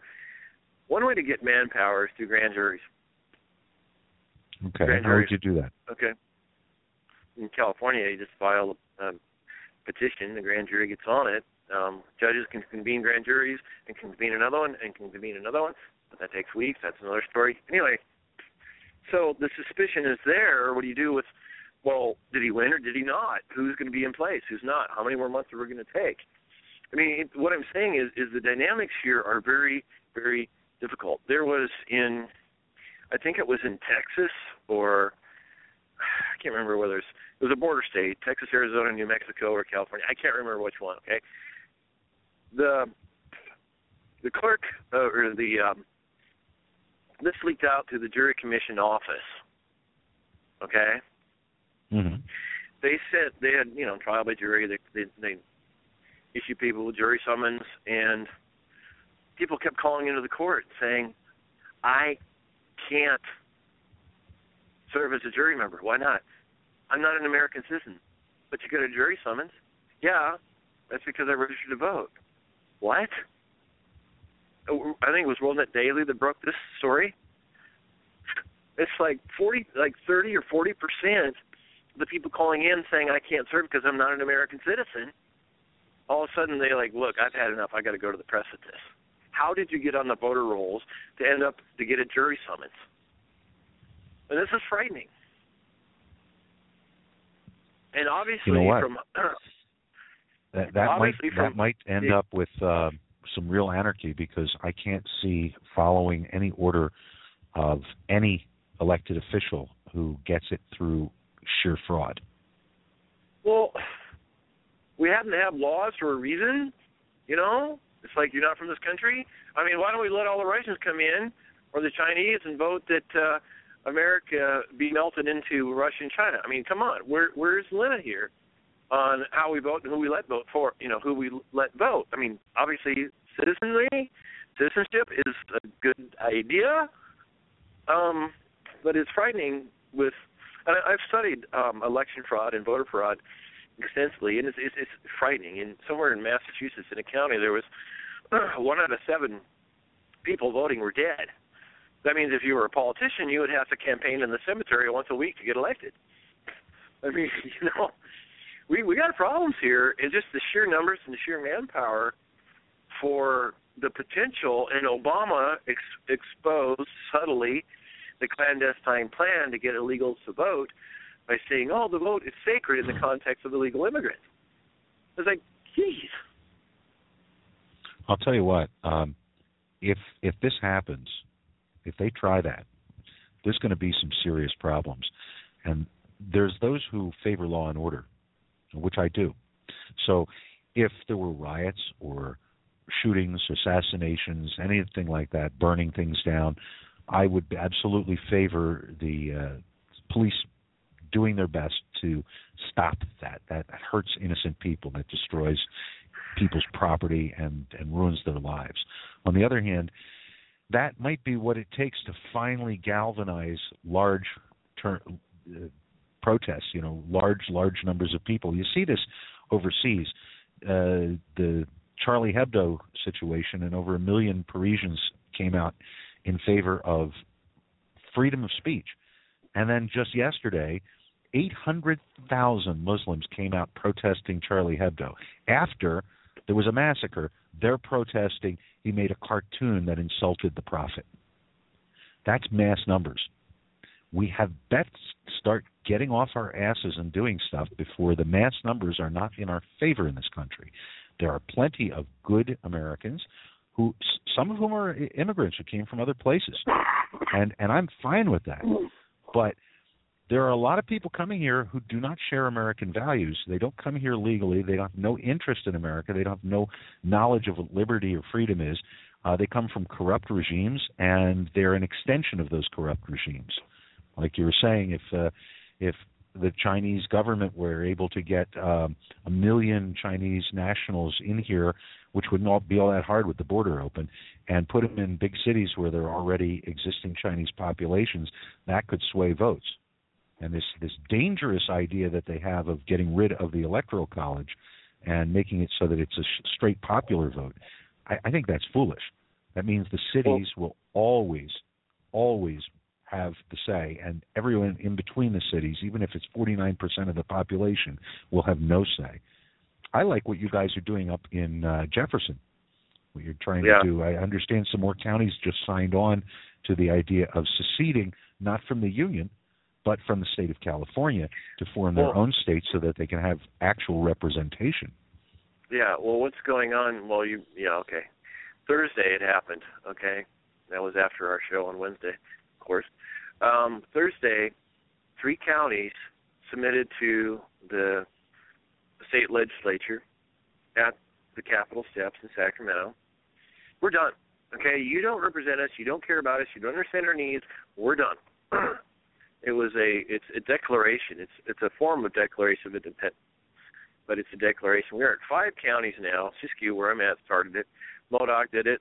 Tehama, um, Red, um, Glenn County, um, not Butte. Um, let's see, Glenn, Tehama, Siskiyou, Modoc, and I think it was Butte. Anyway, we have five counties. Two more are coming online. and what we're saying is, look, you, we don't have a rep. We have a, like one state house representative for like two counties. You take two of our northern counties, we're bigger than Massachusetts we have in California we have and, and this is a lawsuit that's coming this is inside information. We have a uh, we have a lawsuit that we want one state house assemblyman from each county one state house senator from each county. And presently we have a ratio this is frightening um, in the assembly that's like the house that's like the representatives in the assembly we have one rep for every 435,000 people. Good luck getting in touch with them. In the State House Senate, we have one per 930,000 people. Good luck competing with 930,000 people to get your request even addressed. This is the worst in the nation.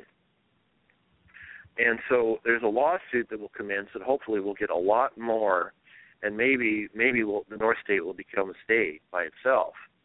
Is years out, but at least we'll have representation. Now, if this happens here, we're successful with the lawsuit. A lot of other states are going to follow through and have one state house rep, one state house senator to the um, per county, which means what? The rural areas with more common sense, more conservative values, more love of the Constitution will prevail in the states. It will affect the entire nation. May take a decade, but it will be a huge shift away from socialism. Well, you know, the thing about states is that they used to be based not on size of the landmass, but on population. And the, you know, when the state got numerous and they said, "Look, you know, we have too many people and uh, we just don't. It's it's unwieldy." Um, there were splits. I, personally would have absolutely no problem if in Philadelphia there's basically um, Philadelphia uh, going up through Allentown that's a big population center. And then on the western side, uh, closer to Bobbin, Ohio, there's the large area of Pittsburgh and its surrounding areas. Um, they're pretty much progressive, and they run things progressively, and they tax progressively, and they interfere with people progressively. And if you want to live in that, I have no problem with that. I mean, look at San Francisco. They they elect Nancy Pelosi. I make fun of Nancy Pelosi, but if that's what they want, I don't have a problem with that. That's that's choice. I don't want to choose for them. I don't like them choosing for me. When big cities have this population base and we base it on a democratic rather than a elected representative republic idea, then what you end up with is the big cities telling everybody else what to do and we know how they're about. They're about progressivism. Here right. where I live, we're not. We're about people having individual responsibility and individual rights and freedom. I don't mess with my neighbor. My neighbor doesn't mess with me. We voluntarily associate to do things together. Um, his property is his property. Unless he's doing something that presents a danger, a real danger to me or mine, I got nothing to say about it, and vice versa. He can make his house any color he wants. He can put anything he wants in his yard we have a fellow who lives near here. Um, he's a really colorful fellow, and his yard is filled with art. At least you can call it art. You know those cement things that you can buy, the, all the shapes and stuff. He has literally every two feet there is a statue of something, or a little yeah. gig, or a little moon uh, globe, or I mean, it, it's full. His yard is full. That's what he wants to do there are people here around here, some who say, I think that's pretty neat. There are others who say, I hate it, it's an eyesore, I really wish you'd get rid of it. Too bad. But, well, that's third, what he wants third, to do with his yard. Real it's quick, not a Kelly. danger to anyone else. Oh, absolutely, absolutely. Real, real quick, gentlemen, we we do have uh, we do have Cindy on the line, so let's go ahead and, and bring her in. So it's uh, nice to hear from. We haven't heard from her for a couple of weeks, so it'll be good to hear again. Uh, thank you very much, uh, Cindy, for calling to the show. How are you? Well, I'm doing just fine. How are you boys tonight? We're missing you, Cindy. I'm doing pretty good, except uh, my phone just uh, my phone just died. My, uh, just completely died. It just I heard static and then nothing. Gone. I well, I, I was have no listening, idea. I was listening for quite a while before you came back, so I, I but I didn't know it until you came back that you were gone, gone. well, guys, um, I have a couple of things I want to I want to talk about and say, but I'll have to apologize because you know being late. I don't know what you've already talked about, so I hope I'm not like rehashing everything you've already said. Well, but, Cindy, what, what we've been doing, we've been talking about you while you were not here. Nicely so. no fair. um, well, um, did anybody bring up Newt Gingrich's analysis on the State of the Union? No, but that would be a good thing to hear. No, I have no one has not, so that'll be great. Okay. All right. Well, let me just tell you what it, he named it. The title of it is Obama abandons the real world. Okay, and you and I, you and I, all all of us know that he's not living in our world anywhere. But what was very interesting was that he quoted a few of the more liberal, you know, political pundits and people out there, and I, and I thought I would just give you some of these uh, quotes. First of all, Andrea Mitchell says from NBC, I think that on foreign policy, his projection of success against terrorism and against ISIS in particular, as I said, is not close to reality. And then you got Chris Matthews with, you know, the thrill going and the tingle going up his leg.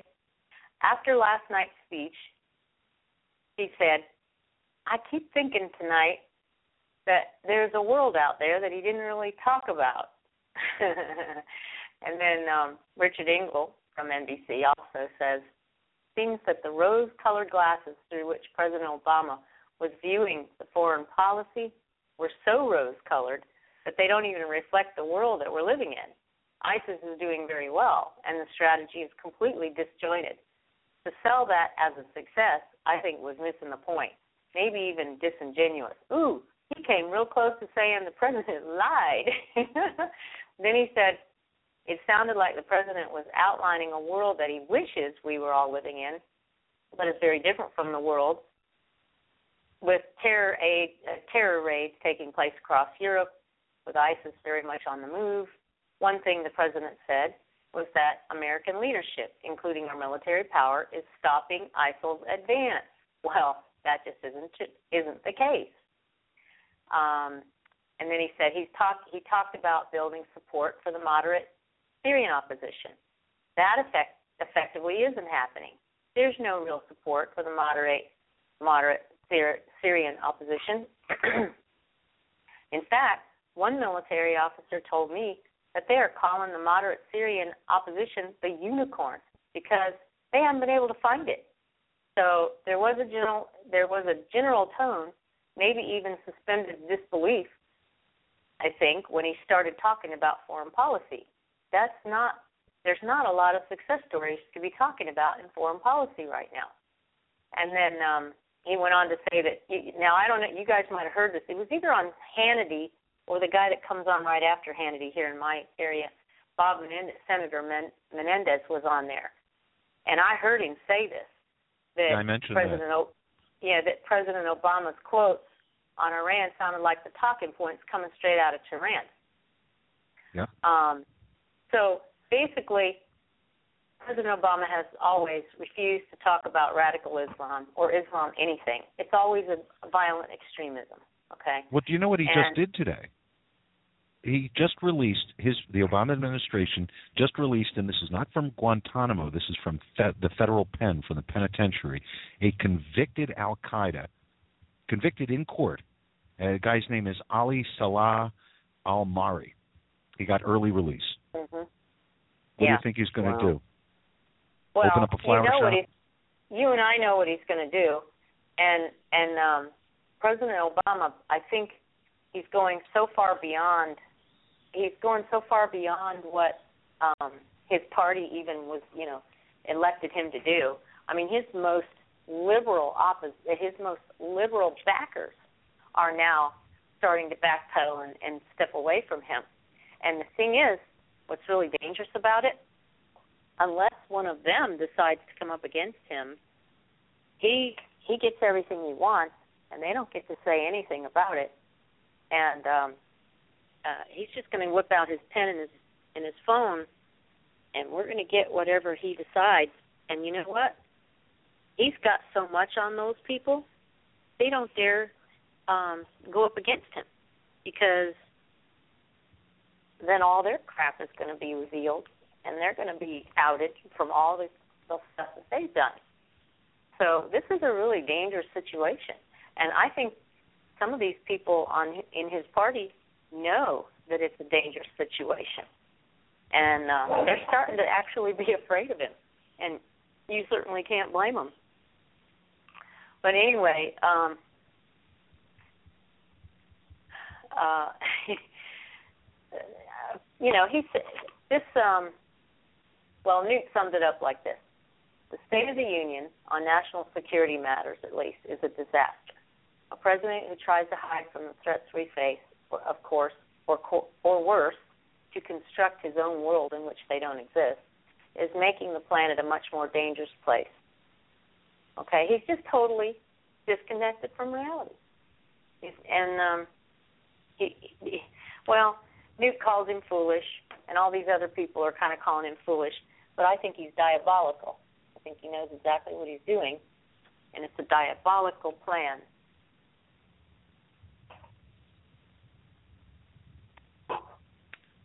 What else did Newt have to say? He's just listen. Uh, was out there. Uh, Cindy did work on mm-hmm. the Newt campaign. So did Robert.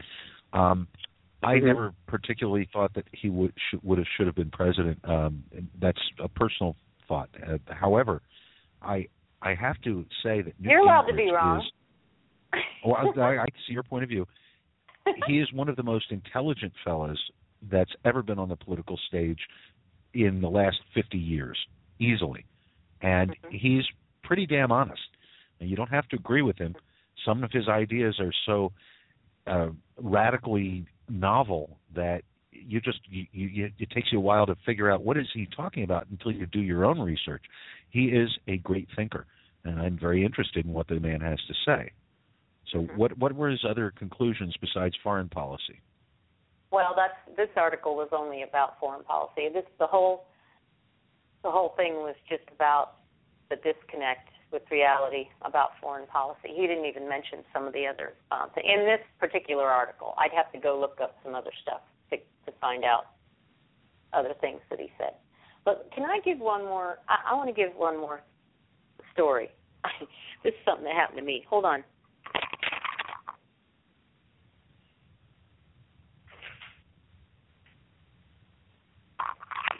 Okay.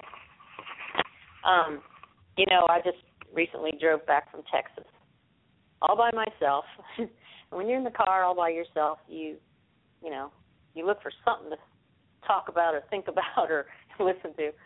And so music just doesn't quite cut it.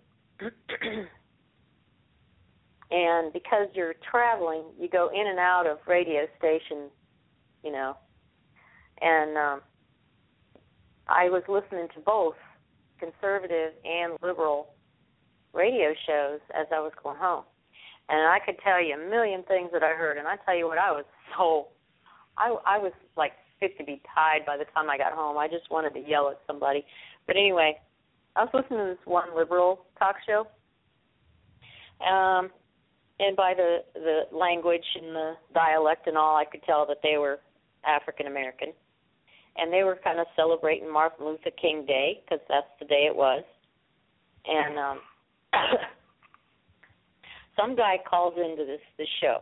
He's an activist and he's actually at a protest at the moment, right? And I couldn't tell whether he was from Ferguson or where or where. But anyway, the whole thing was a bunch of gobbledygook. And I the the talk between them was so nonsensical and so unbelievably unintelligent.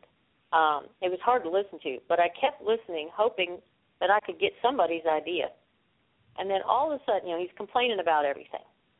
Everything he can think about, he's complaining. Um, apparently, the United States is just the worst country that a black man could ever be a part of. Now, I don't know if you could tell. I, I don't think you could convince that of the Nigerians or the Sudanese or any of them. So, anyway, he says. And real, real quick before all, the next person uh, comes on, I and I apologize for being remiss. As I said, I was having some uh, troubles here. I'm trying to uh, alleviate, but it looks like I, I won't be able to do that till tomorrow. Uh, but for those who are uh, listening there through the link, uh, you still have some time to uh, chime in. So just give us a call at three four seven nine four five seven four two eight. Because if you don't give us a call in about 15 minutes, and we go into extended period, or what sometimes we lovingly call uh, Bards Logic after dark, uh, that it's, it's not that bad, folks, but we just get a little more uh, humor sometimes then. Uh, but just give us a call at three four seven nine four five seven four two eight. Uh, because if you don't, and we leave the live portion of the show, uh, then you uh, miss the remainder of that period, which will be available on the podcast. Uh, that will be available shortly after the show ends, uh, but you will not be able to hear or participate uh, with uh, the show. And so, also for those who I do see on, uh, whether you're on Skype or calling in, if uh, you'd like to chime in and uh, add your voice to ours tonight, uh, push the one on uh, your number dial. I don't know if that works the same with Skype, um, but uh, you could try that, and we'll get you in. Uh, so uh, let's go go ahead back to you, Cindy. Okay, now y'all hold on to your hat because I want you to remember this is Martin Luther King Day. Okay, this is about the guy that gave the "I Have a Dream" speech. That little white boys and little girl, well, white girls be able to go to school. It's same, uh, little black boys and little white boys, and they'll they'll get to do the same things, be in the same schools, blah blah blah blah blah. Right? Okay. So he's complaining and complaining about having to live in the white man's world. And he says, we have to go to white bankers for loans. And we got to put our money in the white bank, banker's bank. We got to go to the white schools and have white teachers teaching us. We got to go to white grocery stores to get our groceries. We got to go to white restaurants. Blah blah blah blah blah blah blah. Well, now correct me if I'm wrong, but isn't that what they wanted to do? Don't they want to ride on the white bus and don't they want to go to the white restaurant and the white bathroom and the white bank and the white no, school? No, I mean, it isn't. What happened? it isn't what they wanted. It isn't what Martin Luther King was talking about. He was talking about a colorblind society. I mean, obviously, I see somebody is tall or short, they're fat or thin, they're black or white or yellow, whatever it is. That's not something that we're not going to notice, but it it shouldn't matter.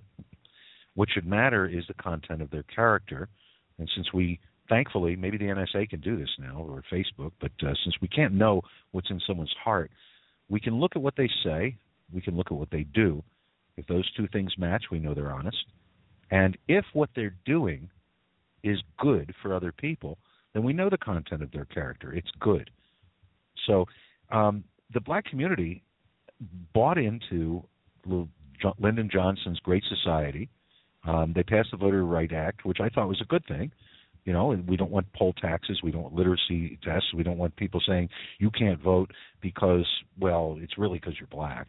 Um, and and I'm fine with that. Voter ID does not mean the same thing these days. You can have an ID and and vote, and you can be any color as long as you're a citizen. That's okay with me, um, as long as you're voting in the right place and only one time. Uh, however, there used to be in the black community uh, quite a lot of entrepreneurs and not just hip hop moguls, mm-hmm. but I mean people who ran, and not just barbershops. People ran all kinds of businesses, insurance agencies, funeral homes, banks, you name it. What was supposed to happen was that once there was a more colorblind society, blacks would be free to go to the white establishments, yes, but whites would be free to go to the black establishments. There would be a an equality of opportunity for business Okay, and what that doesn't mean is an equality of outcome. That means that if there's a business out there that sells me gas cheaper, or that gives me better food, or that gives me better service, or gives me better deal, then I'm going to go there. And I don't really care who it's run by, as long as it's run honestly, ethically, and I get a better deal. That's the same thing everybody's going to do. That's how a business succeeds. I I would have no problem and have no problem with it being a business owned by any American. Forget the hyphenated stuff. Okay, but what did happen was they bought into this um, great emotional sounding appeal that we we've got to take care of families and we've got to take care of children. Of course, we all believe that, but what they actually did was they turned families against each other. They split them up. They said you can't have a guy in the house who's unemployed and get as much money. And if you have kids, you'll get more money. We don't care who the father is. They're not going to have to pay anything. And they said, if you abort the kid, um, then we'll pay for it. We'll make it easy for you. And they've done this to the white community too. But in terms of percentages, the black community has gone down in this country compared to the white community in a faster rate. It's it's it's terrible. I mean, you see plenty of white kids today who have absolutely no work ethic, They they don't know what it's about. They've had very little education offered to them in the in the public schools. Um, they don't want to work. They don't have the idea of having a business. They they have kids when they're far too young and not able to care for them. Um, if they have kids, if they don't have abortions, a lot of drugs. But in the black community, it is worse today. It, I mean, when they say that it's worse for black Americans today than it was, not in slavery, but just 40 years ago, it's true, and it's down to government interference. I say, get the government out of that. Stop trying this war on poverty that ends up with more people in poverty.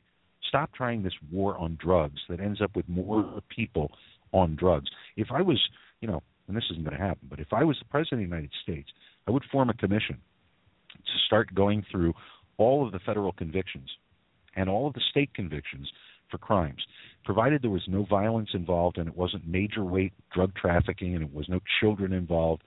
Anybody who was locked up, who had any kind of conviction for which which follows you for um, things like drug possession or paraphernalia possession, I'd issue a pardon for that person, taking the risk that some of those people might reoffend or might do even worse. We know this.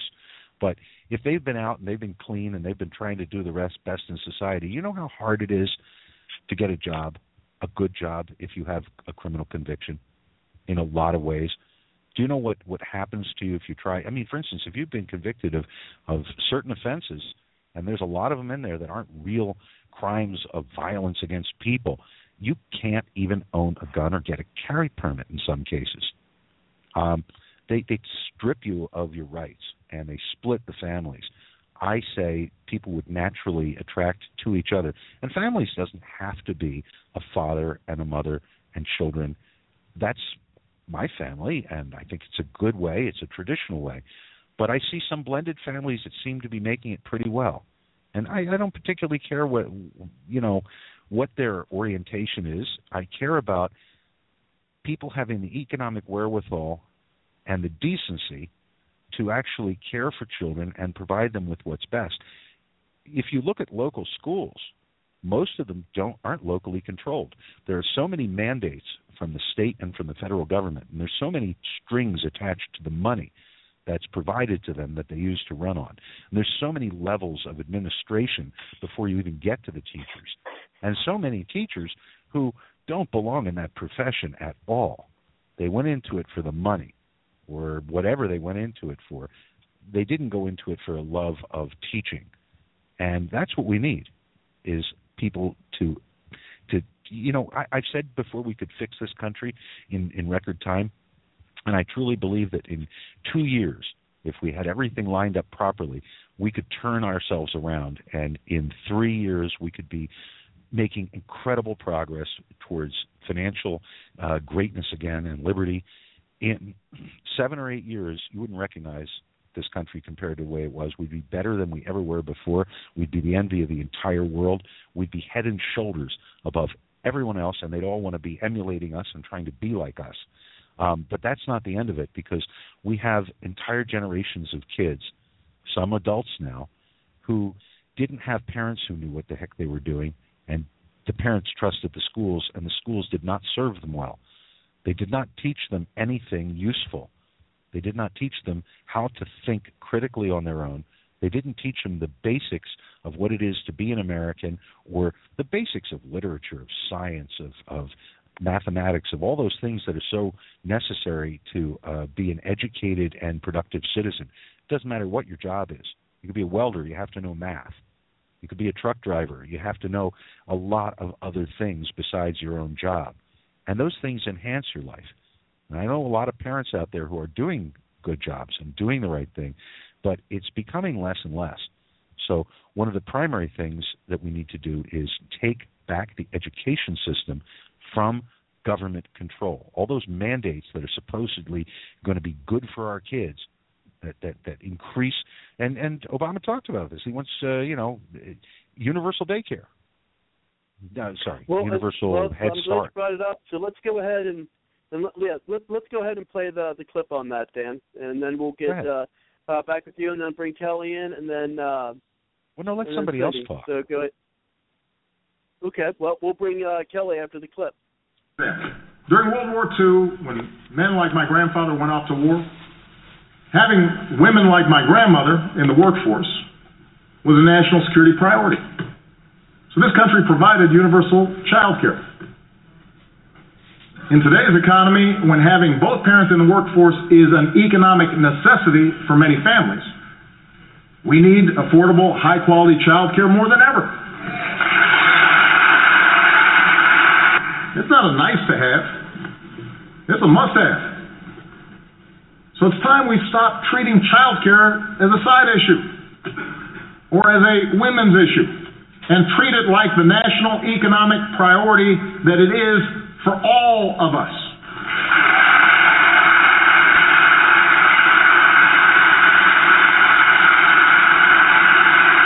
And that's why that's why my plan will make quality child care more available and more affordable for every middle class and low income family with young children in America by creating more slots and a new tax cut of up to $3,000 per child per year.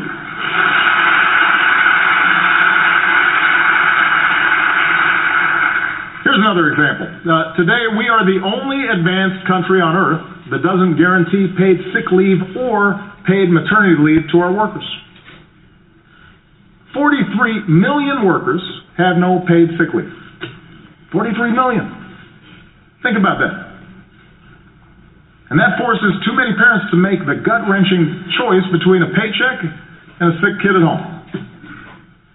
So I'll be taking new action to help states adopt paid leave laws of their own.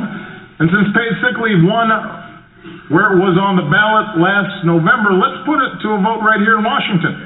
Send me a bill that gives every worker in America the opportunity to earn seven days of paid sick leave. It's the right thing to do. Make ends meet like higher wages. That's why this Congress still needs to pass a law that makes sure a woman is paid the same as a man for doing the same work. It's time. We still need to make sure employees get the overtime they've earned. And and everyone in this Congress who still refuses to raise the minimum wage, I say this. If you truly believe you could work full time and support a family on less than $15,000 a year, try it. If not, vote to give millions of the hardest working people in America a raise. Now, these ideas won't make everybody rich, won't relieve every hardship. That's not the job of government.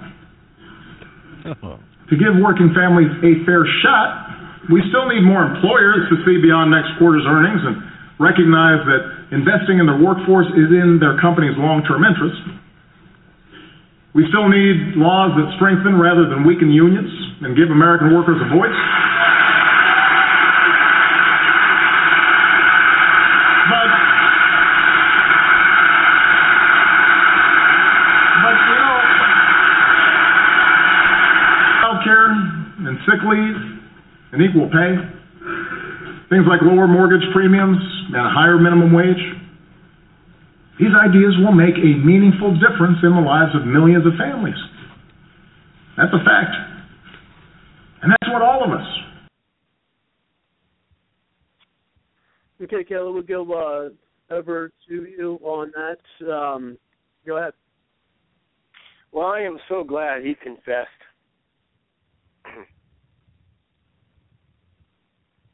I'm Did you sorry. hear his confession? You're so glad what? Confess? O- O- Obama confessed Explain. in front of Congress, and they applauded his confession. Oh, I know what you're going to say. I know, I know. I have my hand up. Can I say it, teacher? Okay, go ahead. Go ahead, since you- since you had your hand up first. he confessed that he never intends to get our economy uh, uh, to craft an economy that in which a woman didn't even have to work, and that somebody in the family could stay home with the kids. Well, you're pretty close. He confessed. Good point. he he confessed. Congress applauded that they need child care. But their children. Because their children got it. Okay. Yeah, Well, we definitely power uh, of answered uh, children, well, they- almost Bards Logic After Dark. Yeah. All right. So anyway, Glenn Beck, I was surprised he did this cute thing where him and two buddies sat on the couch and they put Obama's speech on the big screen and they were making comments left and right. It was so stick and funny. Oh gosh, the ways he did that, it was just so freaking funny. But um he oh, Beck is even saying Glenn Beck saying that look, both Republicans and Democrats are a disaster and I'm not sure if I have any hope in the libertarians, but it's like, yeah, it's like we got real problems here. But they're they're this is like a first ever um somebody had the balls to make comic relief while watching the uh um president give a speech and uh he would fast forward and fast reverse and you know like and Obama would be like this and it was I was like laughing. Anyway. Um and he has fact checkers and they would pull out facts. No, this is light. No, this is light. Right, right on the spot. It was amazing what Glenn Beck did. I'm not quite a Glenn Beck fan yet, but I'm like, wow. Um, just, just to, for somebody to right there live on the scene, in the moment, just cut through the the ball. Beep. Sorry, thing. Tourette syndrome coming out again. But he cut through the bologna and uh, other beep beep effing beep. All right. Anyway, uh, it was pretty cool what Glenn Beck did. What that comes, what what he was talking about is the entire basic premise that government is here to solve social problems. What's mm. wrong with that mm-hmm. is that government has never solved a social problem. That for every single crisis and every single problem that they identify, many of which are real, their solutions cause the problems to be worse. Once you have a government program and you have government bureaucracy and there's money flowing and power, they, the, the motivation for the people who run those programs is to continue those programs. They don't run them to end them. They don't want to not be working the following year.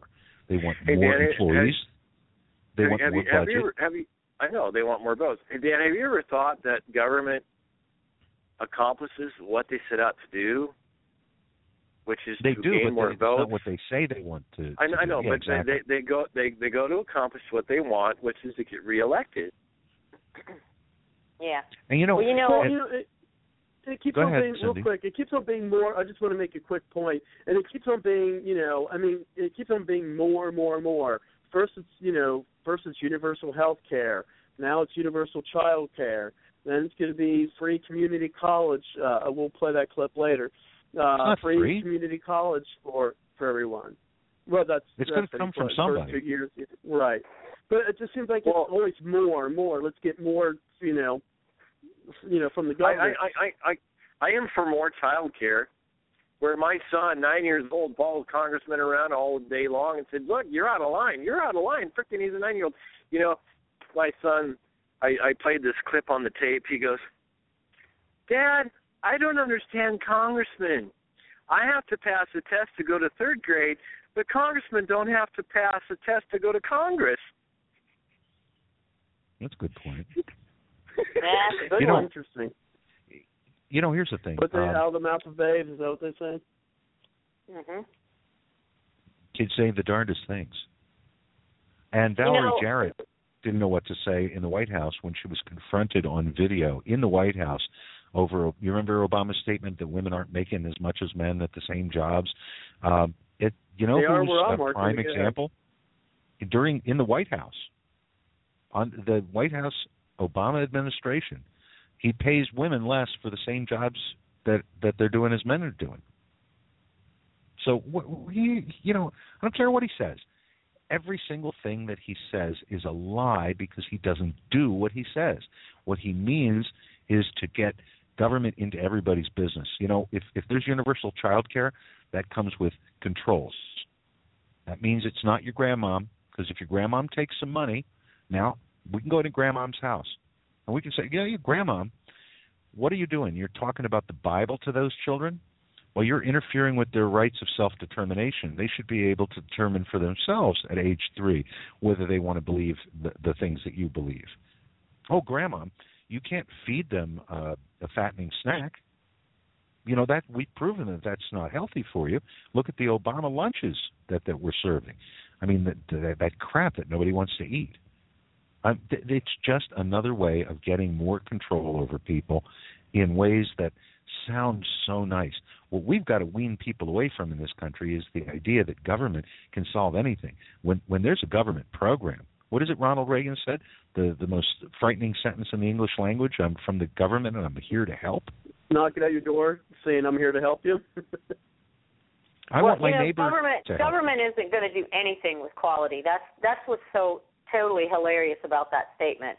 Okay, you put government in anything, it's not going to be quality. Whether it's health care, whether it's child care, whether it's social security, whether it's you know, just just name all the government programs. None of it is done with quality and and um, efficiency or anything. The only real quality well, health care that any kid's going to get is at home with his own mom or his own dad. Well, I we did I, in my I, yeah, no, I, I agree with that. I, I, I agree with that, Cindy. But I'm going to play devil's advocate here for a second. Um, and, and no, and I agree. I think this should make it ways to where you know you can have one of the parents uh, being able to stay home with, uh, you know, with with the children. But be that as it may, currently that's that that's not the case because we do need, uh, unfortunately, experience I have. Uh, now he was talking about you know you know tax cuts, and I'm presuming that those tax cuts, um, I guess, or the tax credits, whatever he said, would be another three thousand dollars per child, would be something that would you be used for daycares. So if they were to use those those funds for you know privately owned daycares, what's your thoughts on that? Now, of course, they got to get the funds, and we get I've got an, an audio clip on how we would be planning to pay for that. Uh, but what if those those tax uh, I guess those tax credits that they would get three thousand dollars per child he mentioned uh, were to go to privately owned uh, child care business. It's income redistribution. Okay, Well, because yeah, and, and it's it's what true. you said earlier too. It's what you said earlier too. It's just a matter of control, and and they they want to control what's being taught to the child. And by giving government money into the healthcare system, they can tell you what you can teach your child and what you can't, and how you got to treat them medically, and how you got to feed them, and all that. ch- Just like what you mentioned before, Dale, Dan. Um, And more than it, that. it's all control. what they what they did in a number of states where they have these programs uh, where if somebody in your family is sick, um, they pay you to stay home and take care of your sick person. Now that's a great Yeah, idea. Okay, yeah, there's it's pretty big. Um, it's a great idea. The money gets laundered. First, it goes in taxes to Washington. Everybody takes a cut. Then it goes back to the state, and then it goes from the state to an agency. Everybody takes a cut. And then the agency actually pays the person to stay home with their sister, their grandmom, or whatever. And when we hear the stories of oh, the person has cancer, they have terminal this, they you know they're, they're crippled that, and that it's it's a real oh, you know our hearts go out to these people legitimately, and we want to help them. What it doesn't say is that an awful lot of these people really don't need much help at all, and it's just another way for somebody to sit on their ass and collect. All right. Now, I, I I've said this in the past that the majority of people who are on unemployment, which is what I deal with in social services, and I know people who are in the welfare agencies, et cetera, that most of them really would work, and a lot of them are looking for work. But I have to admit this: many of these people get lazy. It's not outside of human nature. It's not that they're bad people. But tell me this: if you had the choice of sitting on your ass and enjoying yourself, going for a jog, uh, watching your favorite show, playing video games online with your pals, um, painting things, whatever your your little hobby might be, and you can get paid for it instead of having to get up in the morning, get yourself out the door, drive through rush hour traffic, or take a bus, deal with workplace work, actually accomplish something, go home, you're tired, and now you got to deal with all the, the the rest of life. Well, who wouldn't be tempted You just described my to life take there, the Dan. easy way out? well, the problem with this easy way out is somebody has to pay for it. And that money is not going to come from people who are producing if the people who are producing don't have any any incentive to get anywhere. Real, mm-hmm. you you mentioned this earlier, Bob. Real value, real dollars, real income has been decreasing in this country, and it's been decreasing for a long time. Those few people at the top, and I'm not against rich people, but the the, the people who game the system, who aren't making money because they offer value, people like Warren Buffett, people like the people who run Apple and Google, and and and you know they're not really adding much value at all, but they have a monopoly because they have the government in their pocket which makes the rules that make it easy for them to do business. Which, by the way, the debt is at least two or three trillion dollars trillion dollars higher than it is because there's a little known uh, admiralty or marine bank that uh, the government runs, and what it does is it it just simply guarantees loans. So you go to them, and they you say, look, I, I want to borrow uh, four hundred thousand dollars to start a business or to increase my business so I can hire people.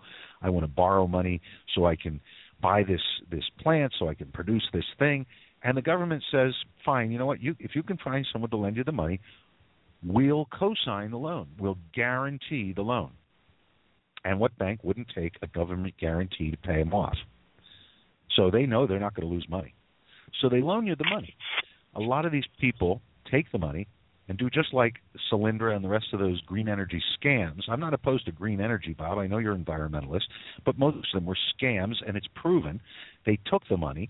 They didn't create any jobs. They didn't create any value. They paid themselves out obscene bonuses, and then they went bankrupt, and all the jobs went overseas to China anyway. So this is where government picks winners and losers, and there's an incentive. And those people at home aren't getting rich, but it's still easier for them why would you want to struggle when you can just sit and someone will take care of you? I'll tell you, it's disheartening when I have to talk to people on the phone and deal with them when they're intelligent people, they're hardworking people, and they've gotten to a point of dependency where they just won't even read the information that's sent to them. They won't even think about it. They ask the stupidest questions, and I'm polite to them, and I understand where that what happened to them. And I know that they can come back because they weren't always this way, but they ask questions that show a basic lack of trying. They're not even trying to understand. They just, hey, uh, I got a problem. Uh, fix it. Give me some money. Just take care of me. Look, little kids deserve to be taken care of, and not grown-ups. Grown-ups need to be taking care of other people. They need to be taking care of business. And if there's somebody out there who is is truly in not in need of money, but in in dire straits where they can't work, they're sick, they're truly ill, they truly have problems, they need to be taken care of. But the most efficient methods of taking care of them in this society are private charities. They do more and more efficiently and in a better way with more dignity than any government program. Government programs strip you of your dignity. Now, just to complete a thought, what we did in my family when my daughter was born, I had my own business, I was making really good money, and for various factors, some of which are my own mistakes, and some of which were just beyond my control, the business stopped making money and went downhill. I ended up in a bankruptcy. It's pretty bad, but a good lesson. In any case, uh, while I had the business, my wife wasn't working. She didn't have to work because she had a baby, and we wanted her to have our, our baby to have a, a parent at home all the time. And I had some freedom of schedule, so I was home all the time. But when it all hit the fan, instead of getting my wife, we, we looked at it, my wife, and I always said, How much money could you make? Now, how much money would it cost for daycare? Or who are we going to trust with this? Who's going to raise our kid? And we realized that we could make it on one salary. And I didn't have a big salary. It's less than I have now, and I don't have much now. But we realized that there were a lot of things that we thought we were supposed to want, that other people want, that we could do without. So we didn't go out to eat.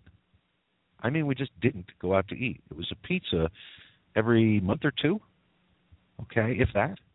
We didn't go see a lot of movies, and when we did, it was the matinee movie, and it was with the tickets that you got off the soda can or whatever it was. My wife